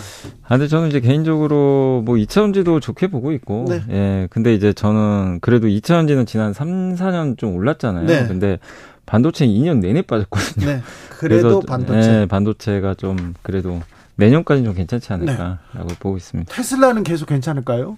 테슬라가 지금 이제 올해 연초 대비 두 배 올랐거든요. 아, 그래요? 근데 이게 테슬라도 한 60% 빠졌었어요. 아, 고점 예. 대비. 그래서 저는 뭐 테슬라도 좀 괜찮아지지 않을까. 아, 예. 빠졌다가 올라가는 거니까, 음, 다지고 올라가는 거니까 네. 아직 여력이 있다. 굉장히 많이 또 네. 빠졌었고. 근데 네. 이제 테슬라는 전기차 또 선두 기업이고, 예. 미국 시장은 아직 전기차가 뭐 대중화된 건 아닌데 네. 그래서 성장 여력이 더 있긴 있거든요. 네. 네. 그래서 또 테슬라를 너무 전기차로만 보실 필요는 없고 네. 사실 에너지 기업이에요. 아. 태양광 사업도 하고 네. 우주항공도 하니까 네. 네. 괜찮다고 보고 있습니다. 자, 엔비디아, 애플 뭐 계속 좋다는데 미국 주식들은 좀 괜찮다는데 우리나라 주식들은 괜찮다는데 별로 못 봤어요? 한국 기업, 그러니까 한국 주식시장의 올해는 성과가 미국보다는 조금 더 좋았어요. 특히 코스닥만 해도 한 30% 가까이. 오를 정도로 좀 좋았기 때문에 한국의 뭐 반도체나 2차 전지는 사실 미국 못지않게 저는 좀 좋았다고 생각하는데 예. 이제 우리나라는 근데 아시겠지만 워낙 많은 업, 뭐 기업과 업종들이 있다 보니까 네. 그 반도체 2차 전지 아니면 또 엔터주가 좋았거든요 사실 예. 그쪽을 안 갖고 계신 분들은 좀 상대적으로는 좀 소외를 좀 받았죠 올해. 그렇죠. 예. 근데 어, 며칠 전에요 그 무더기 하한가 사태 네. 발생했는데 이거 문제 있는 거죠. 그러니까 뭔가 뭐 뭐 좀 잘못된 거죠. 여기가 이제 바른 카페 연구소라는 뭐 이제 카페가 있는 것 같은데 거기 네. 이제 그 카페 주인이죠. 네. 이제 강모 씨라고 하는데 네. 그분이 좀 약간 그 불공정 거래한 거 아니냐 예. 이런 좀 의혹을 좀 받고 있어요. 그래서 실제로 검찰이 압수수색 한 걸로 나와 있고 이게 그때 라더견 사태랑 좀 비슷한 거 아니냐. 비슷하네요. 근데 왜냐하면 이 기업들의 또 공통적으로 비슷한 게 일단 주가가 좀 올랐었어요. 네. 꾸준하게. 예. 그것도 좀 비슷한데다가 유통 주식 수가 좀 작아요. 네. 거래량도 좀 작고. 장난칠 여지가 있네요. 예, 그, 그러다 보니까 근데 갑자기 또 그날 지난주였죠. 갑자기 하한가를 가버렸거든요. 네. 동반해가지고 다섯 개 기업이. 네. 그런데 이제 예전과 다른 점은 일단 거래를 정지시켜 버렸어요. 네. 거래를 정지시켰고, 근데 라드건 사태랑 뭐 다르다라고 이제 이 강 씨는 계속 좀 주장은 하는데 그 인터뷰한 제가 기사를 그러니까 인터뷰한 그 방송을 봤어요. 네. 근데 거기 카페 회원들 있잖아요. 네. 회원들이 좀 팔아달라고 했나 봐요. 예. 주식을. 예. 그러니까 이제 이제 자기가 팔 테니까 근데 그냥 시장이 팔면 되거든요. 예. 팔고 싶으면 팔면 되는데 그 이 카페 주인이죠. 이 강모 씨가 이거를 아마 이 통정매매 같더라고요. 통정매매 통정매매가 하면 내가 이가 그러니까 당신이 이 가격에 팔면 내가 이 가격에 사주겠다. 아하. 미리 약속을 하고 예? 매매라는 이게 사실 그 라더건 사태도 통정매매거든요. 네. 근데 그거는 자본시장법에 의한 불법이에요. 네. 절대 그렇게 하면 안 됩니다. 그래요? 그러니까 뭐 비상장 회사면 또 모르겠어요. 뭐 이게 장외 시장에서 예. 장외 시장에서는 거래하기 힘들잖아요. 네. 시장이 없으니까. 그래서 이제 서로 주고받을 수도 있겠지만 상장 기업들은 엄연히 거래소 내에서 시세가 계속 이루어지거든요. 네. 근데 그거를 나는 이 가격에 팔 테니까 당신 이 가격에 사세요. 미리 전화를 해가지고 약속을 하고 하겠다. 그 그게 통정 매매거든요. 근데 연블리 그거 예. 좀 카페에서 이 사람 주식 고수다. 그리고 어떤 주식 리딩방 이 고수다. 그걸 보고 이렇게 따라가는 사람들 있잖아요. 매우 좀 위험한 것 같습니다. 그러니까 투자는 누굴 따라서 하는 게 아니에요. 그래요? 그러니까 기업을 따라가야 되는데 많은 사람들이 투자할 때 왜냐면 자기가 이제 아직은 좀 공부가 덜 되고 네. 그리고 보니까 불안하니까. 또 되게 또 잘 맞추는 분들도 있잖아요. 네네. 보다 보면 뭐 전문가 분들 중에도 야 저 사람 진짜 잘한다.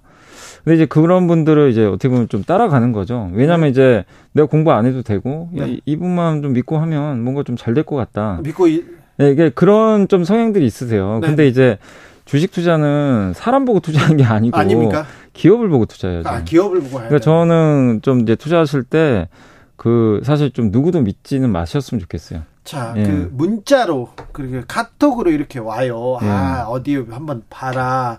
어디 투자해라. 이것도 좀 주, 주의해야 주의해야 되고요. 그런 염승환 이사님 이름을 사칭한 방들도 많다면서요. 아, 많아요. 그러니까 저도 그래요? 그때 당부드리고 싶은 게 네. 저도 이제 지금도 보면은 가끔 저한테 연, 어, 지인이 연락 와가지고 네. 녹아 보낸 거냐고 아, 갑자기 문자를 보낸 적이 없는데 네. 그래가지고 이제 그 이 저도 저기 이제 경찰서 같은데 네. 얘기도 하고 그랬는데 일단 신고를 해도요 수사가 착수가 잘 안 되는 게 피해자 피해 사실을 입증을 해야 된대요. 아니 근데 이런 거 아니 염승환 이사가 안 만들었어. 그러면 누군가 사칭하면 안 사칭이죠. 되나? 안 되는데 아, 그게 참 경찰이 이런 건 좀 수사를 해야죠. 이게 어찌 보면 큰 사기꾼인데. 네. 그래서 이게 참 어렵더라고요. 이게 수사하기도 좀 어렵고. 그래서 이제 당부드리고 싶은 거는 저는 사실 증권사 직원은 이런 네. 이제 뭐 돈을 받거나 네. 뭐죠 뭐 유료방을 만들어 가지고 네. 이게 리딩한 그건 못 하게 돼 있어요. 뭐 추천도 안 네, 해요. 못 해요. 네. 불 사실상 이제 불법이기 때문에 네. 그래서 혹시라도 그런 문자를 받으면 네. 그리고 제가 여러분 전화번호 어떻게 알겠습니까? 그렇죠. 네. 혹시라도 그러니까, 그런 문자 받으면 절대 믿지 마시고 저, 믿지 저, 마시고 저한테 뭐 예, 저한테, 저한테 확인하시면 제가 확인해 드릴게요. 알겠습니다. 제 전화번호도 모르거든요. 자, 아무튼 꾸준히 오르는 주식이고 이거 뭐 괜찮 오랫동안 쳐다봤는데 좋은 주식인가 보다 뭐 누구도 추천한다 그러면 그냥 막 당할 수밖에 없는데 좀 선의의 피해를 막기 위해서 어떤 점 조심해야 됩니까? 아니요 주식 투자는 아까도 제가 말씀드렸지만 예? 기업의 가치가 증가하면 주가는 당연히 오르는 거 아니에요? 예? 그죠? 그리고 기업의 가치가 떨어지면 떨어질 텐데 당연히 자기가 아는 기업만 하시면 돼요. 네. 근데 이제 누가 추천을 했대더라 아니면 저 기업의 주가가 막 올라가요. 자기는 네. 모르는데 네.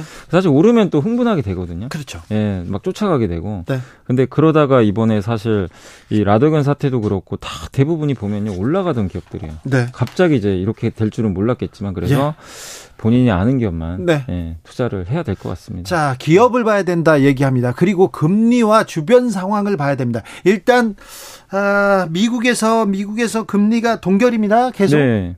그 미국이 이번에 드디어 그 10회 연속 인상한 다음에 네. 동결로 했다는 거 이제 아 드디어 기준금리 인상이 끝나가는구나. 사실 네. 이제 우리 한국은행은 이미 기준금리 인상을 이제 끝냈죠. 끝내고 네. 동결로 좀 들어갔는데 미국은 좀 뒤늦게 동결로 좀 들어갔고 사실 이제 6월에 그 이번에 좀 멈추고 의도는 뭐, 뭐냐면요 금리 인상을 끝내겠다 이거보다도 일단은 좀 데이터를 좀 더 확인해 보겠다. 네. 예, 지금 일단 어쨌든 금리는 많이 올려놨는데 예상보다 미국 경쟁 괜찮거든요. 네. 생각보다 괜찮은데 물가도 좀 많이 떨어졌어요. 근데 이제 연준이 생각하는 물가 목표치는 아직은 도달은 못했어요.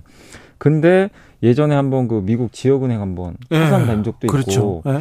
또 얼마 전에 부채 한도 협상이 이제 끝나가지고 미국 이제 재무부가 채권을 발행하거든요. 예. 근데 재무부가 만약에 이게 채권을 찍어요. 네. 그러면 이거 누군가 사줄 거 아니에요. 네. 시중에 돈이 일로 들어가요. 네. 그럼 시중의 유동성이 줄겠죠. 네. 근데 여기서 만약에 또 연준이 금리까지 또 올린다고 생각해 보세요. 네. 이중으로 그럼 긴축이 들어가요. 예. 시중 돈이 이제 줄어드는 효과 생기니까 연준 입장에서는 이런 것까지 감안해서 일단 6월은 좀 한번 멈추자. 예. 멈추고 상황 보고 7월에 데이터 한번 보고 네. 더 올릴지 말지 결정하자 그때 가서 약간 이게 이번 FMC의 좀 결론이었다. 금리와 더불어 김리와 더불어 환율도 봐야 되는 것 같은데 네. 환율 어떻습니까? 어, 환율이 많이 떨어졌어요. 네.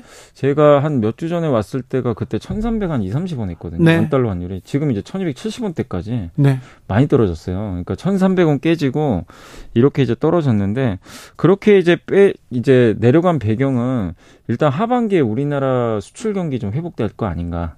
요 기대감이 좀 있어요. 기대감. 실제로 이창용 총재도 예전에 한번 인터뷰에서 반도체가 한 4분기부터는 좀 돌아설 것 같다.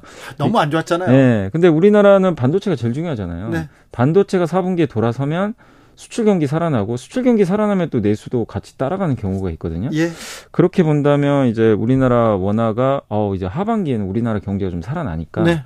거기에 이제 먼저 좀 우리나라 이제 워낙 강세에 좀 베팅하는 네. 그런 매수도 있을 거고 우리 경제는 나쁘고 우리 경제는 좀 우울한데 일본이 오히려 전망 있다 엔 저에다가 네. 또 일본 주식 오른다 계속 그래가지고 뭐 엔화에 투자해야 돼 일본 주식에 투자해야 돼 그렇게 생각하는 사람들 많아요. 아 요즘에 많아졌어요. 네. 근데 실제로 또 워런 버핏이 일본 종합상사 회사를 2020년에 사고요. 예. 이번에 또 샀어요. 예. 그 상사 회사들이 좀 무역 네, 네, 네. 공개하는 그 회사들을 굉장히 많이 샀거든요. 예.